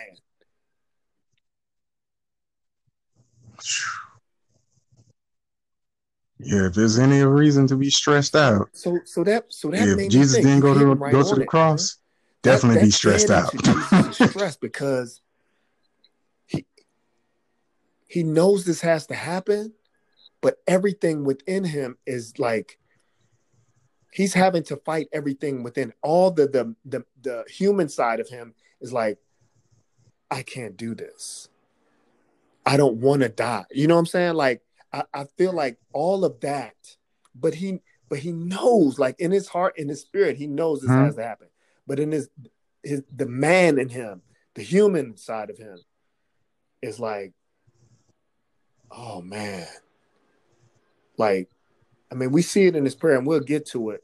But like, man, like, oh, like I can't even imagine going through this. I've had to make tough decisions at times, and been under a tremendous amount of stress. But I could. It's never been life and death, and knowing that in order for life as we know it to exist, I have to die Man, come on, man. There's no one like Jesus. No one. Mm-mm. No yeah. one. No one could no, ever no one can fill, the, fill that gap. Yes. And that's why it makes perfect sense when we praise him. Because I feel like that shows the enemy Yes. every reason why He is worthy. he can't be the most high. Because Yeah. Satan can't be in one place and every place at one time. Satan doesn't know Hmm. everything. Satan doesn't, he can't die for our sins. He can't do any of that. Yes. He can't even correct, he can't even go back and correct his own thing that he done did. And so when he's looking for worship, whenever we worship God, Yes. it, re- uh, it has to remind him on why he's not eligible. why he's not eligible. And and what I thought about when reading this and just and also just now, what I thought about is like when you brought that up with with, with Jesus mm-hmm. having to do this, what like I, I see his humility. He doesn't come out and he doesn't he doesn't come out and say in front of all of them, so Judas, why have you plotted why have you plotted against me? He could have, hmm. but he didn't. And he doesn't pull Judas to the side Yeah. and say, So yeah, I know what you did. You know you're wrong, right? He don't even do that. His whole thing here is like Judas, Mhm. oh man. It's like you can really see the character of the Holy Spirit in Jesus. Because what Ju- what Jesus does here is the same way I feel like how the Holy Spirit will say to us when we're doing something we know we ain't got no business doing. Yeah. He calling it out, but it's with a Mhm. it's open. Because he's one of you were gonna do was gonna do this. Yeah. Is gonna betray me. And Judas had already betrayed him. He Judas already went and already had a scheme going on. I felt like Jesus Mhm. just being in his character, being who he is, he's like, Yeah.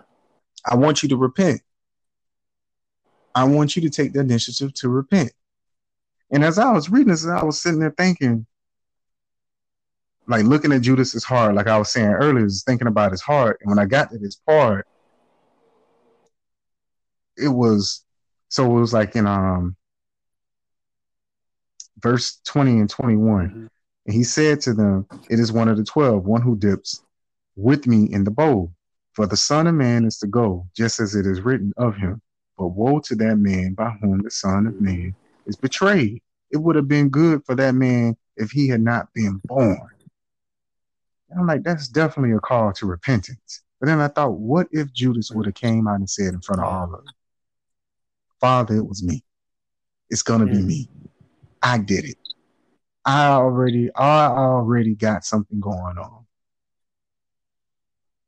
And what I thought about was that it's already written that he must be betrayed. So the betrayal already happened. Mhm. But Judas could have been saved if he would have repented. That's what popped in my mind.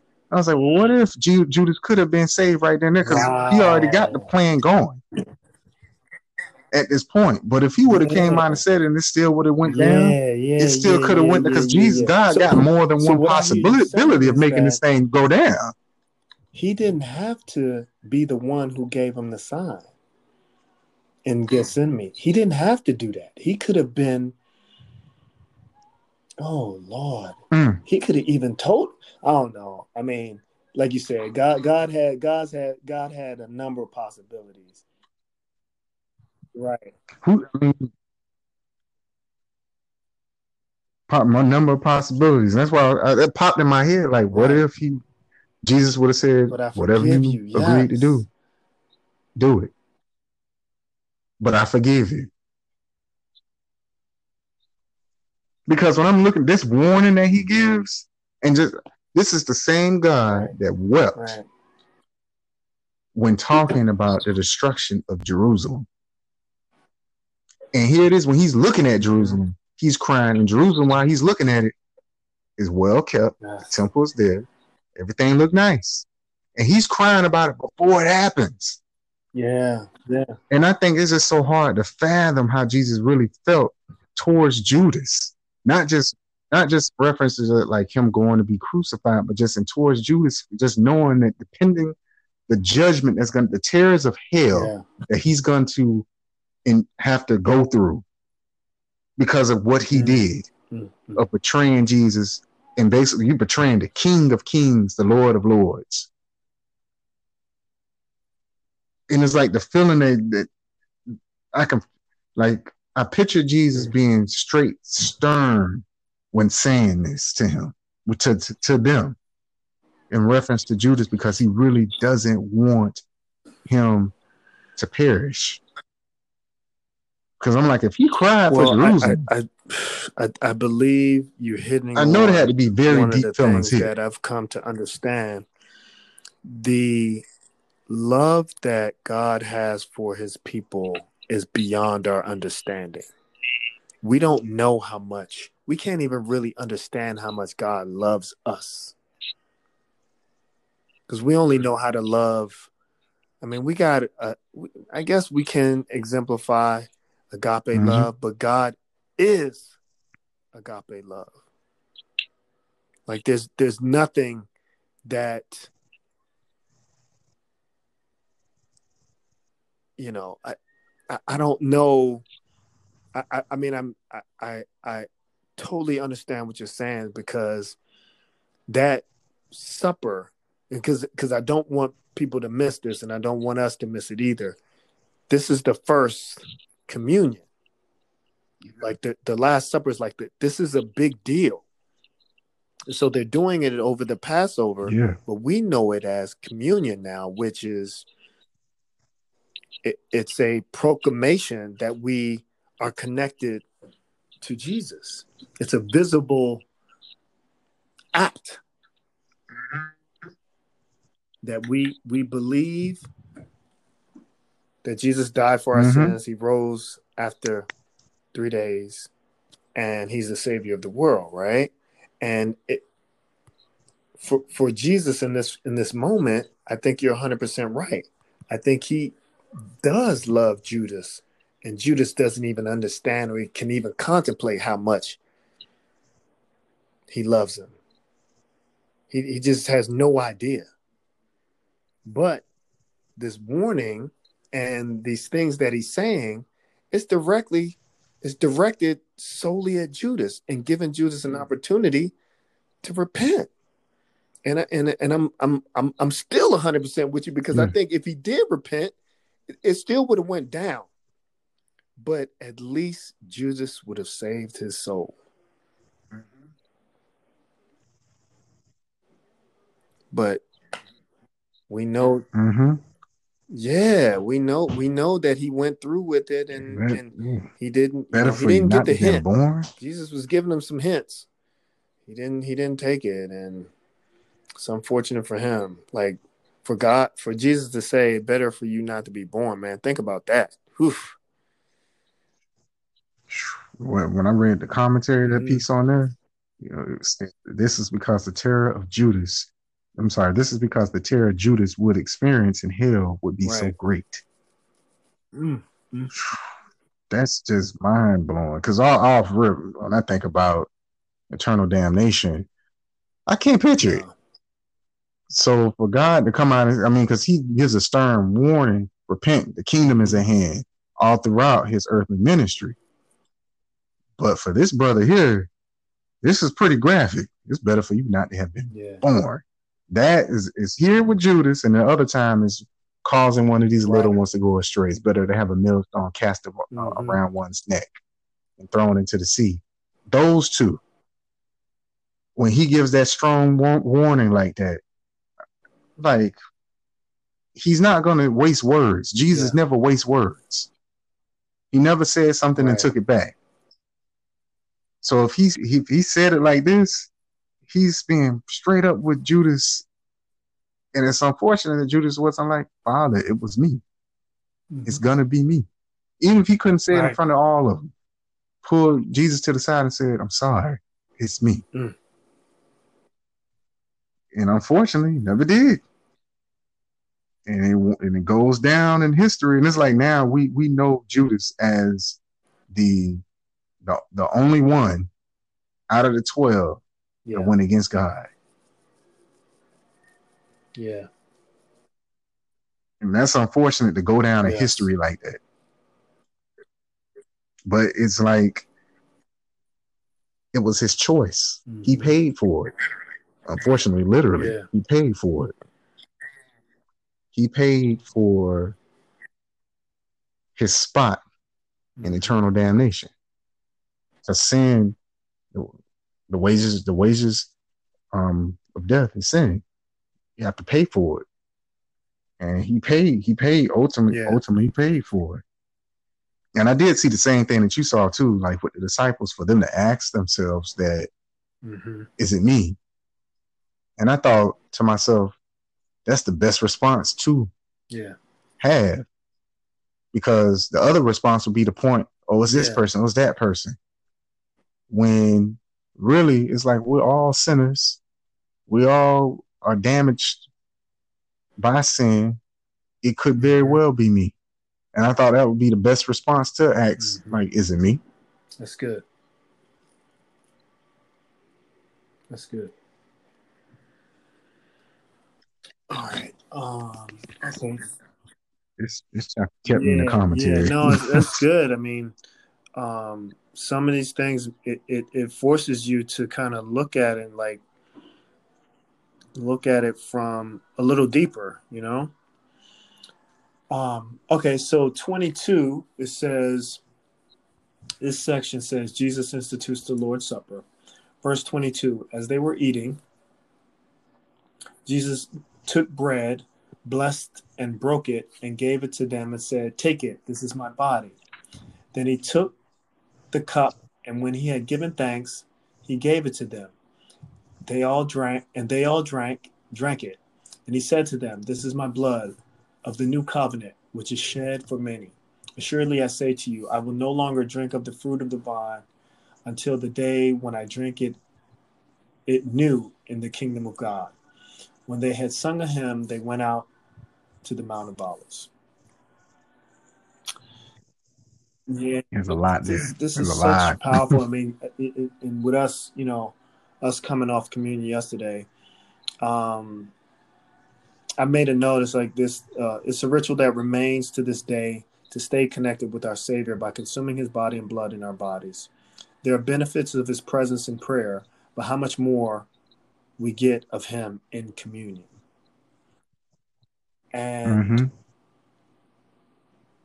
the other part that stuck out to me is um, what a wonderful thought it is to know that Jesus is waiting to have another communion with his people when he returns in the new kingdom.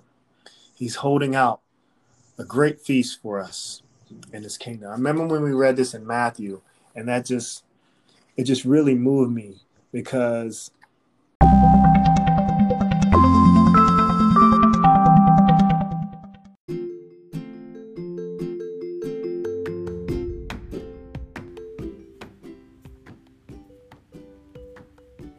Enjoying the show? We'd appreciate a rating on iTunes. Or if you simply share the show with a friend, that will give them a new way to experience Jesus and help us out too. Now back to the show.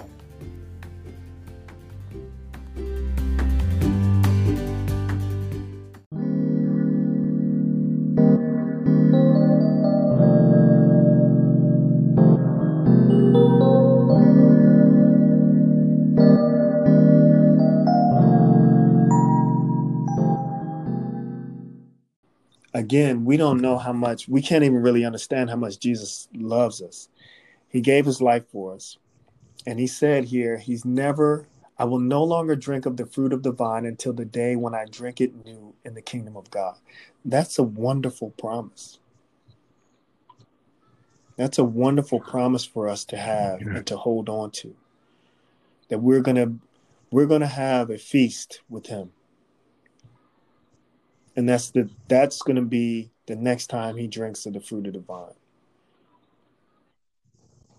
Yeah, that, that showed me how important he we are to him.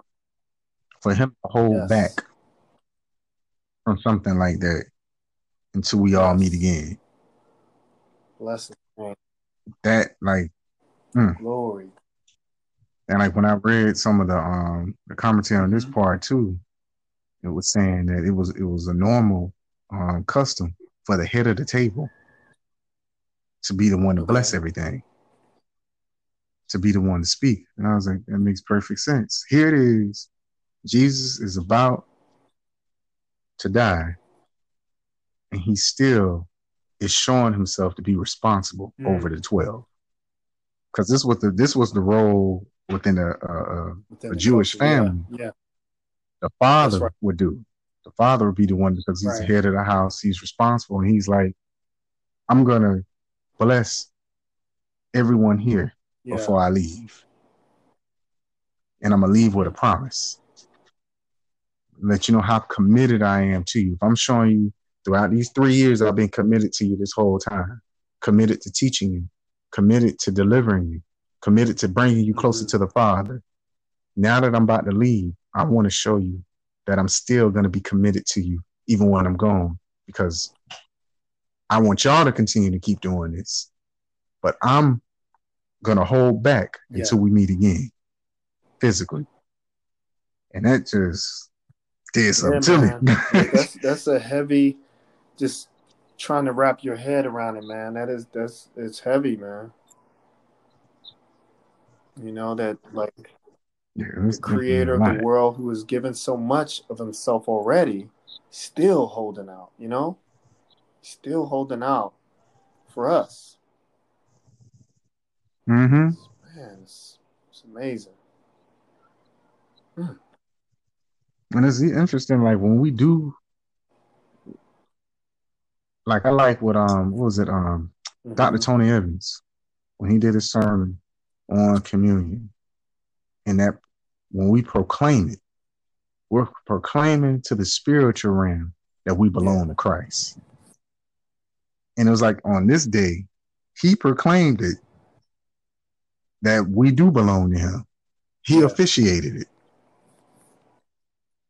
And it's like as we keep going on, that same thing, it, it's hmm, it's a lot. And then I thought about like just that love that he has for us, what he was willing to endure. And so there's um when it says in verse 26, after singing, after singing a hymn, they went out to the Mount of Olives. Like in my Bible, the two are separated. Verse 20, like from 22 and 25, just has the Lord's Supper is instituted. And then it goes to Jesus predicts Peter's okay. denial. But when I was reading it, I felt like 26 kind of flowed in with the Last Supper. yeah. Yeah. Mm. That's how it is in my Bible. In in this New King James version, it's 20, okay. It says Jesus institutes the Lord's Supper, and that's verses twenty two through twenty six, and then twenty seven, it it says Jesus predicts Peter's denial. That starts at twenty. Okay. And it was like when I was reading it, like it kind of because it still flowed. Like I felt like the, the singing accompanied by him saying, "I'm not. I'm going to withhold myself from doing this again until we meet, I thought about um with the singing, Zephaniah mm. 317. Because in 317, he comes out and he says he's gonna be singing yeah. a song to us. Good. That Good. like um you turn to it.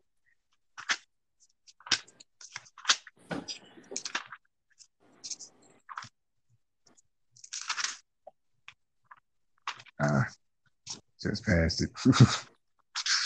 317 says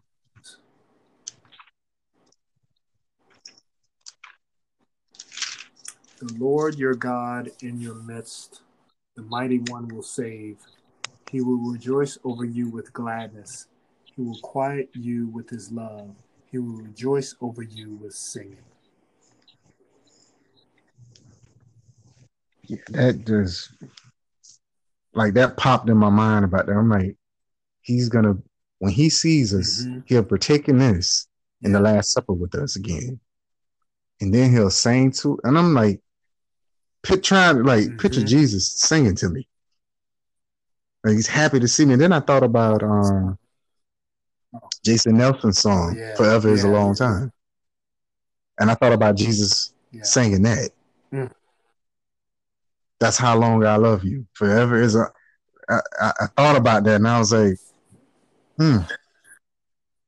That just shows how much love he has for us. Like I'm worth him singing to.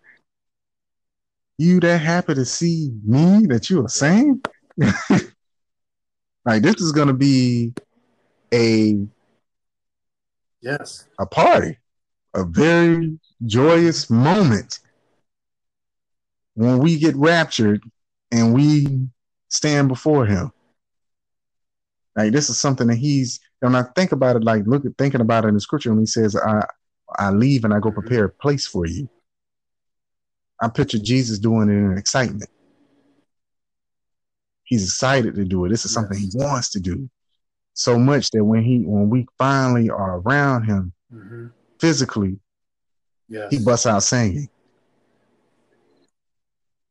Like that Yeah. jumped out to me.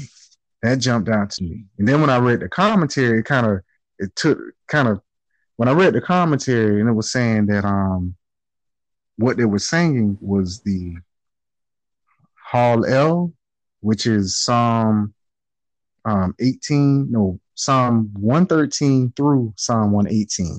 That's what they were saying during the Mm. Passover. And so when I went to go read just a piece of Psalm 18, and I read Psalm 18 before, and when I read it, I was like, hmm, interesting. Like it says, give thanks to the Lord, for he is good, for his love and kindness is everlasting. Oh, let Israel say his love and kindness is everlasting. Oh, let the house of Aaron say, oops, sorry, lost the thought. Let the house of Aaron say his love and kindness is everlasting. Or let those who fear the Lord say his love and kindness is everlasting. From my distress I called upon the Lord. The Lord answered me and set me in a large place. The Lord is for me. I will not fear.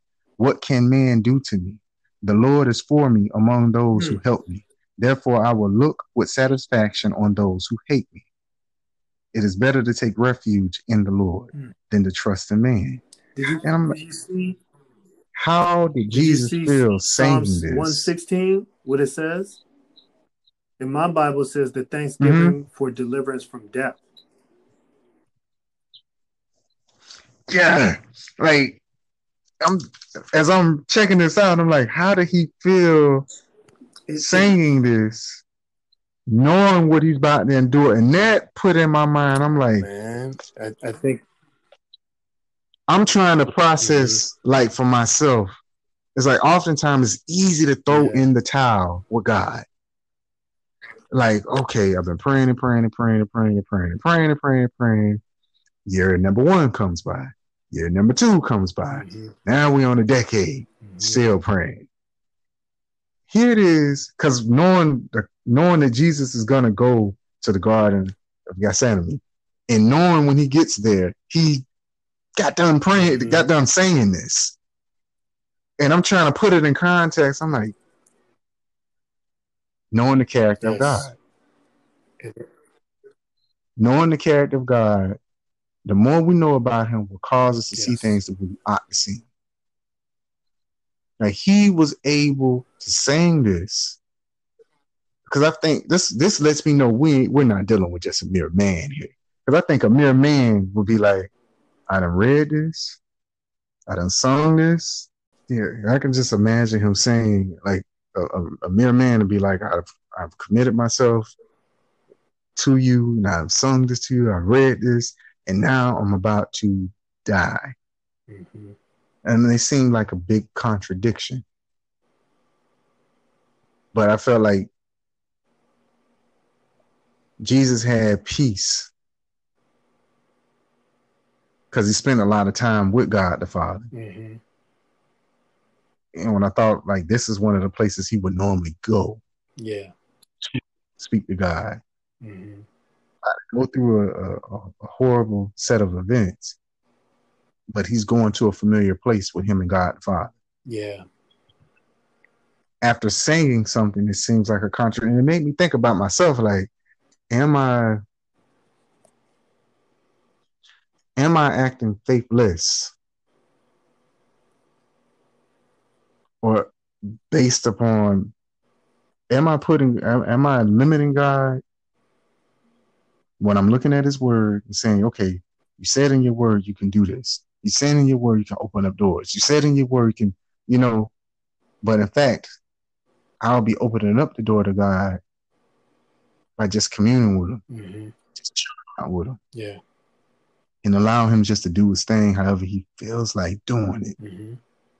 Instead of saying, I'm seeing this in your word. You hold yourself accountable to your word. So why aren't you doing this now? Yeah. And I don't get that from Jesus. Like he asks later, could you remove this cup from me? But I feel he asked that, but he was so committed to the Father. Mhm. He's like, oh, well, yeah, I'm a- I'm gonna ask, but if it, if it's not what you want, then I'm I'm rolling out with what you want to do. Yeah. That's it. Like that, like just trying to, because I never like prior to reading that part in the commentary, I never knew that part with. Yeah, no, that this is this is good because it gives you some insight into what um I think you're right. I think he's been there before, but I also think that he's um I think that Jesus is trying to encourage himself Mm-hmm. by going back to what he knows, going back to like he's I think he all during this time as he gets closer and closer to it, um, he's he's struggling, he's fighting with his flesh, with the flesh side of him. But this is this is encouraging to him. He's spending time. This is like we was talking about before. When you're in with connected to God and you're connected to His Word, you you kind of blank out. You don't like in our devotions. I don't really think about much else. Yeah. Right. Yeah. When when we when we studying the Word, talking about it, like now, I'm not thinking about what my family's doing. I'm not thinking about nothing else. Mm-hmm. I'm totally locked in here. But that's not to say as soon as we get out of this, we're not going to be bombarded with Mm-hmm. worldly stuff, you know, kids and family and just stuff, right? And so Yeah. I feel like as as Jesus was going through this last supper and they singing the hymns, he's at a place like I, I feel like you're you're right. He's he's at a place of peace because he's he's he's his mind is on God. But we know as he goes out, as he leaves this time, I think that the pressure starts to come back on him, Mm-hmm. right? And I think you, I think you're also right. I think this is a, this is a great example of what to do when we're in stress, right? Get Yeah. get around other believers, and get your mind on God, Mm-hmm.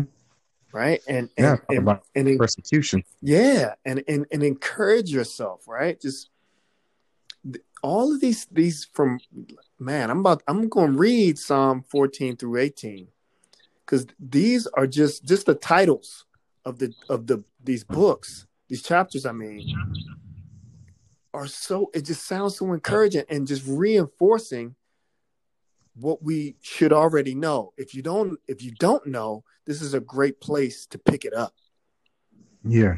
to reinforce just like I mean the other one says the the um what does it say the uh praise God for his everlasting mercy. Let all people praise the Lord. Thanksgiving him for deliverance from death. The futility of idols and the trustworthiness of God. Hmm. The power of God and his deliverance of Israel. I mean, come on now. Like that's that's encouraging. I mean, I'm I'm thinking of when Elijah felt desolate and alone, and Jesus gave him. I mean, God gave him some instructions to go and be ministered, and the angels came and ministered to him. Yeah. They encouraged him, and and I think that's that's what he was trying to do. Like I I think he was he was trying to encourage his spirit because he's probably, you know, he's probably feeling it, you know, mm-hmm. trying to get his mind of what he knows is going to happen and just get his mind settled on God. Like how you talk about, you know, being being mindful that you are keeping your mind on God throughout the day. I think this is what Jesus yeah. is trying to do right here, yeah. which is a great lesson for us. It's a great lesson for his disciples. this this this, this segment here about him, Peter denial, I thought about that that persecution because mm. this basically Jesus is being persecuted. Yes, and I started looking at his posture of the persecution. Yeah, and I thought well, this is the posture we supposed to have. Focus on God, not focus on man. Yeah. Not focus on the enemy. Like for him to come out and give that rebuke to uh, Peter the way that he did, mm-hmm. um, when he says, and Jesus said to them, verse 27, Jesus said to them, You will all fall away because it is written, I will strike down the shepherd, and the sheep shall be scattered. But after I have been raised, I will go ahead of you to Galilee. But Peter said to him, Even though all may fall away, yet I will not. And mm-hmm. Jesus said to him, Truly I say to you, that this very night, before a rooster crows twice, you yourself will deny me three times. But Peter kept saying insistently, Even if I have to die with you, I will not deny you. And they were all saying the same thing. Mm. Mm, mm, mm. And I was like, they didn't catch wind that Jesus was literally saying, Y'all gonna be scattered because the persecution is coming. The comfort of being unified, being together, walking around in public, you ain't gonna feel comfortable doing. It's gonna be persecution. Yes. And with that persecution, he's he's basically warning like, this is what I need for you to take heed. Mm-hmm is, is gonna happen because it's written. Yeah. It's, written. It, it's written and it's gonna happen. I think like um I think you said this before. We oftentimes stay focused on the how. Mm-hmm. How it's gonna happen. And oftentimes we lose God by thinking like yeah. that. Yeah. Because we, we just need to just accept it for what it is. It's going down. He said it, it's going down. right, right. So so this this is interesting because I wrote this note that okay, so Jesus predicts the scattering of the disciples after his after they capture him and and you know he goes through what he's going to go through. But I wrote down this isn't persecution from the world. It's self-inflicted persecution because they are disconnected from the source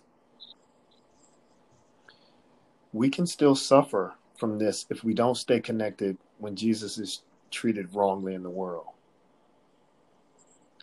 And so Jesus is predicting this and he, he shows how it happens.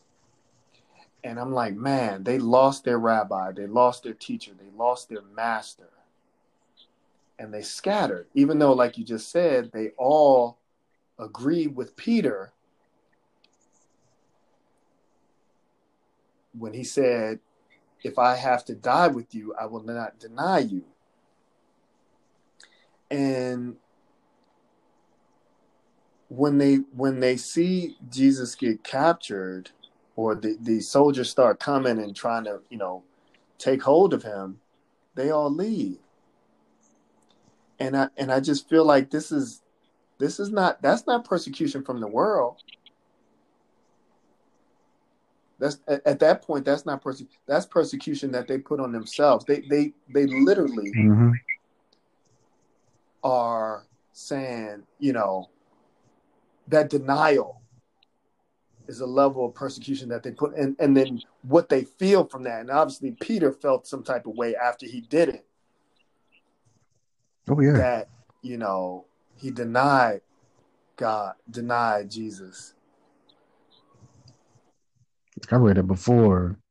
God, why I read that? That it, the act that Peter did was straight up apostasy. Yeah. Like denied God. I think it was also um, Tony Evans that said it because he ended up cursing. Yeah. Peter ended up yeah. cursing when he said he didn't know Jesus. So, so and well, I was mm-hmm. just going to say, um, how is that where to to avoid persecution, you put yourself in a situation where you persecute yourself because of the guilt that you feel. Mm-hmm. And I think it boils down to like how the Pharisees were. The similarity is the fear of men. Yeah, yeah, yeah. The fear of the punishment or the consequences for not going along with the in crowd yeah. instead of being focused on the consequences of not obeying God and staying firm with God. It's like God said it, and they're like, "Nah, that ain't. I ain't gonna yeah. do that." But Peter's response though is kind of like in a sense, kind of full of pride. Absolutely. That they may fall away, but I ain't not your boy. not, not, me. me. not me. I'm the closest one to you. Nah, that ain't gonna happen to me. But but and, and it's a lesson in that too, because again, we can get we can get so comfortable in our devotions. We can get so comfortable seeking God that we don't we we don't understand that like we're we're real like we're real pliable, man. We got this heart that's in us that is so deceitful and so so you know who knows what it's going to do you know and mm-hmm. we can't ever feel like we got this thing figured out we can't ever feel like you know oh given that circumstance i won't do this or i won't do that that is that's all pride. Yeah. I mean, because it's interesting, right? At the Last Supper, is it me? Yes. Am I going to exactly. betray you? Till we get here. Oh no, no, no, no, not me. I ain't right. fall away. Right. Forget that. Yeah. Such a big contrast. Exactly. exactly. That's interesting. It just goes to show the nature of yeah. the heart, like you said. Yeah, that's so interesting, man, because they they they responded perfectly, like in a humble manner. Is it is it I? Knowing that, you know, knowing probably knowing that it's not them, but also understanding the power of the spirit, right, and the power and the and the deceitfulness of their hearts, and for them to say this, it's, it's just really it's really tough. And then as you know, we know what Peter's gonna go through, but it's um I don't think I let me see. Did I have any I don't think I had any other notes on that. Yeah, that was pretty much it. Um see, uh, 27. Yeah, so um yeah, so let's let's wrap this one and um start the next episode with Peter's denial and just go into that and then finish up the rest of the chapter. That sound good? All right. Um, yeah. So I'll close mm-hmm. this out.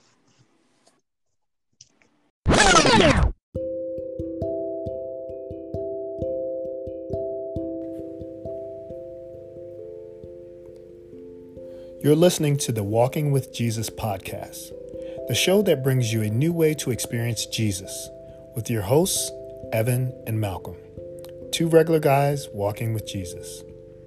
Now back to the show and the closing prayer.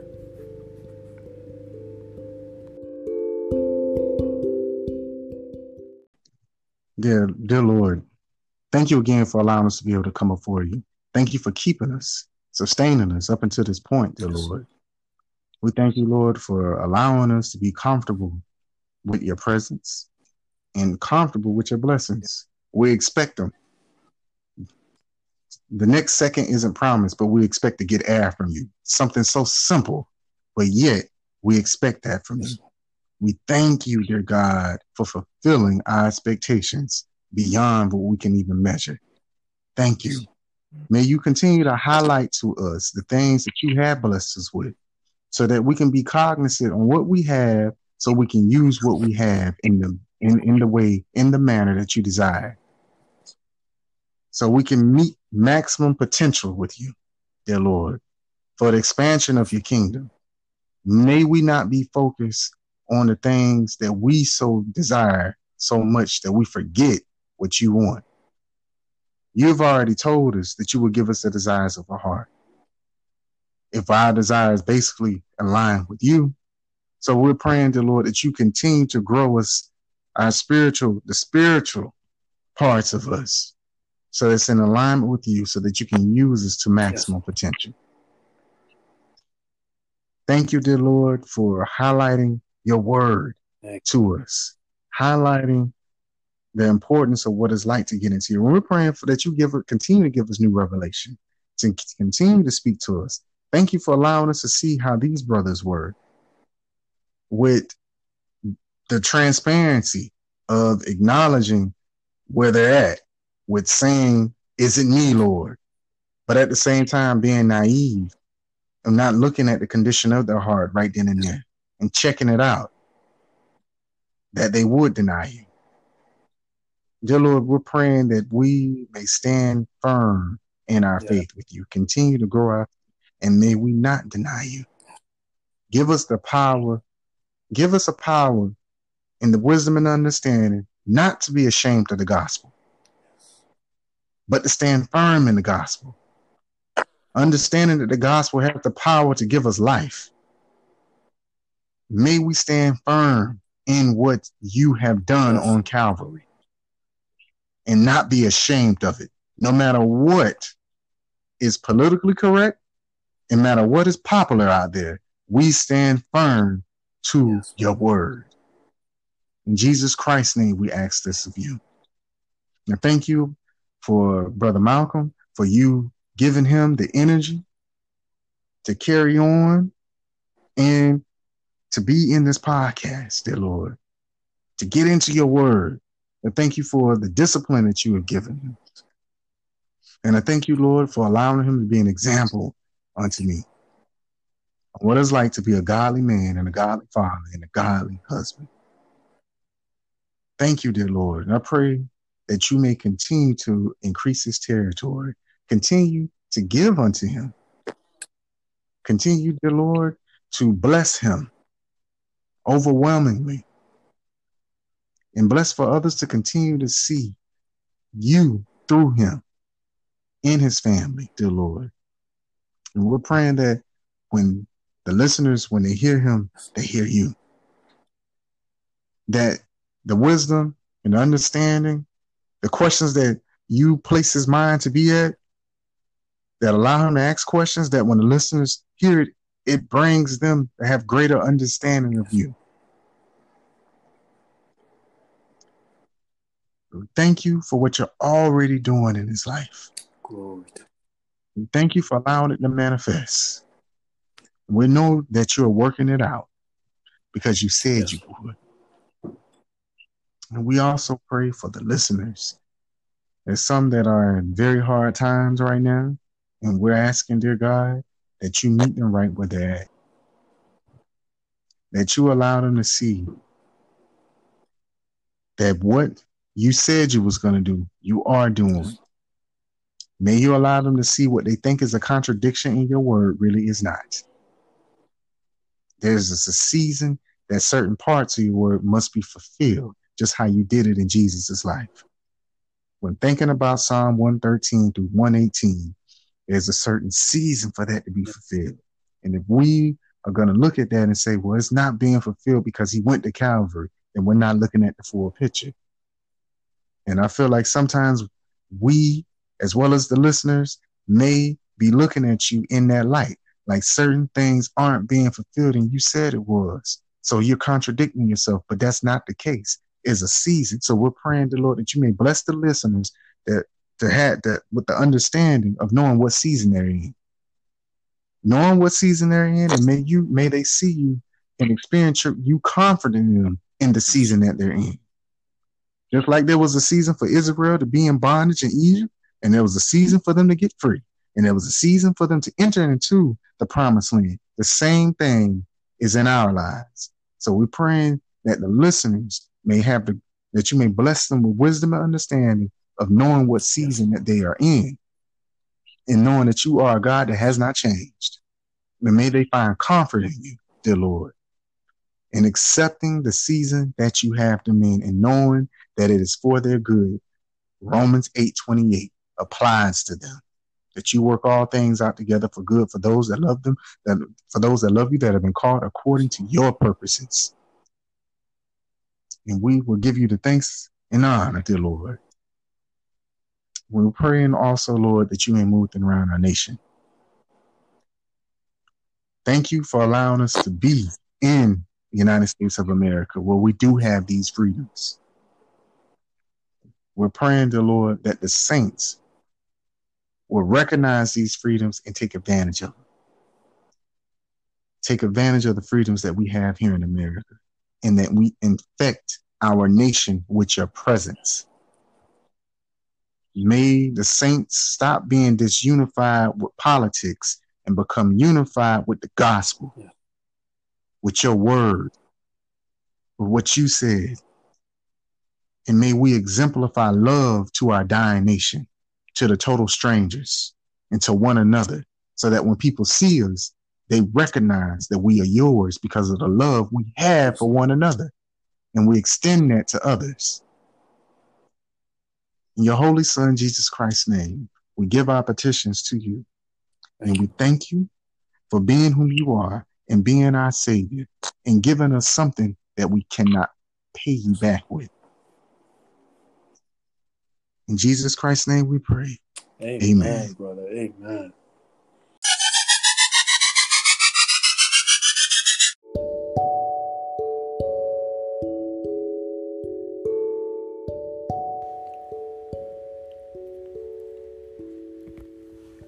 Thanks for joining us this week on Walking with Jesus. If you have not made Jesus the Lord of your life, this is as good a time as any. I invite you right now to go to Jesus Christ and let him know that you believe he died for you and he rose for you with all power, and that you want him alone to be Lord of your life for the forgiveness of your sins and the gift of eternal life. If you do that, you'll be saved right now. Get in your word, and while you converse and reason about biblical things, Jesus will walk with you. If you like what you heard and want to comment, you can leave a message for us at anchor.fm forward slash walking dash with dash Jesus forward slash message. We'll pick one to read during an upcoming show, so record your message and send it, send it in now to join in the conversation. Again, that link is anchor.fm forward slash walking dash with dash Jesus forward slash message. You can also subscribe to the show in iTunes, Stitcher, or via RSS feed so you'll never miss a show. Give us a rating and share us with your friends. God bless you, and until next time, keep walking with Jesus.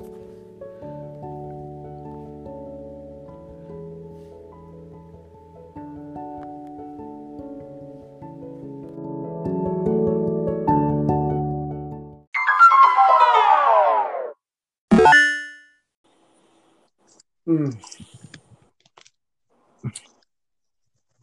Yeah, this chapter has a lot. All of them have a lot. This one has like a nice. It's kind of like you said earlier. It's a mm-hmm. nice twist to it because it it seems almost yeah. like it didn't flow, but it flows to it. It does. It, it mm-hmm. flows, but doesn't flow because it just seemed like it just right. it's like a switch. It, it, flows. Now we get into the, um, the persecution within itself. It's not connected like to the other chapters as much as the other chapters were connected to other chapters. Yeah. This is its own. Yeah. Its own. You know. But, like everything that's happening in here connects to itself. You know. yeah. But I feel like that's the case because everything else was built up yeah. into this no, point of events. Everything does lead up to this. Yeah. Well, and, and it's funny mm-hmm. because I'm I'm just I, my mind is still on the the lady who Mary who broke the alabaster flask. Man, it, it's just just remembering if if we take away, it's a lot that we could take away from this episode, but I feel like just doing what you can, right? It's it's not performance if you're just doing what you can, right? In honor of God and in honor of Jesus. And mm-hmm. that, that that's really I'm really stuck on that tonight because I feel like this is a this is a product of that type of thinking. This is a product of, of mm-hmm. us just trying to do what we could to honor God and and advance His kingdom. You know what I mean? So that we are actually able to point out, and I feel like that's the Holy Spirit yeah. allowing us to point out in His Word yeah. what we're doing. That lets me know that we are alive, yeah. alive, alive in spirit, alive in the Holy Spirit. That we can point out in Scripture, this gave birth to what His Word proclaimed which lets me know God breathed over it. Yes. It's good, man. It's good. Mm. Yeah, I'm gonna, I'm gonna be chewing on this. Like when we get back next Monday, I'm gonna still be chewing on this. I know it. I know I'm still be chewing on this. Yeah. But we have an opportunity to to, to dig in to the back half of this this book and I mean this chapter and you know, really give us some time to really digest all of the things that are going to happen and that has has happened right in this chapter this far mm-hmm. but this this is really good man. This is really good. Now thank you again brother. Thank you for being disciplined and devoted to this effort man uh, thank, thank you thank you for being disciplined to the call of God and yeah. not not throwing in the towel. Still, strong. still going strong. oh man. Well, all right, brother. You have a great evening. Um, we're back at it on Wednesday with our devotional, and then we'll uh, be back next Monday with another episode, episode 37. All right, brother. All right. Have a good one. Bye bye. All right.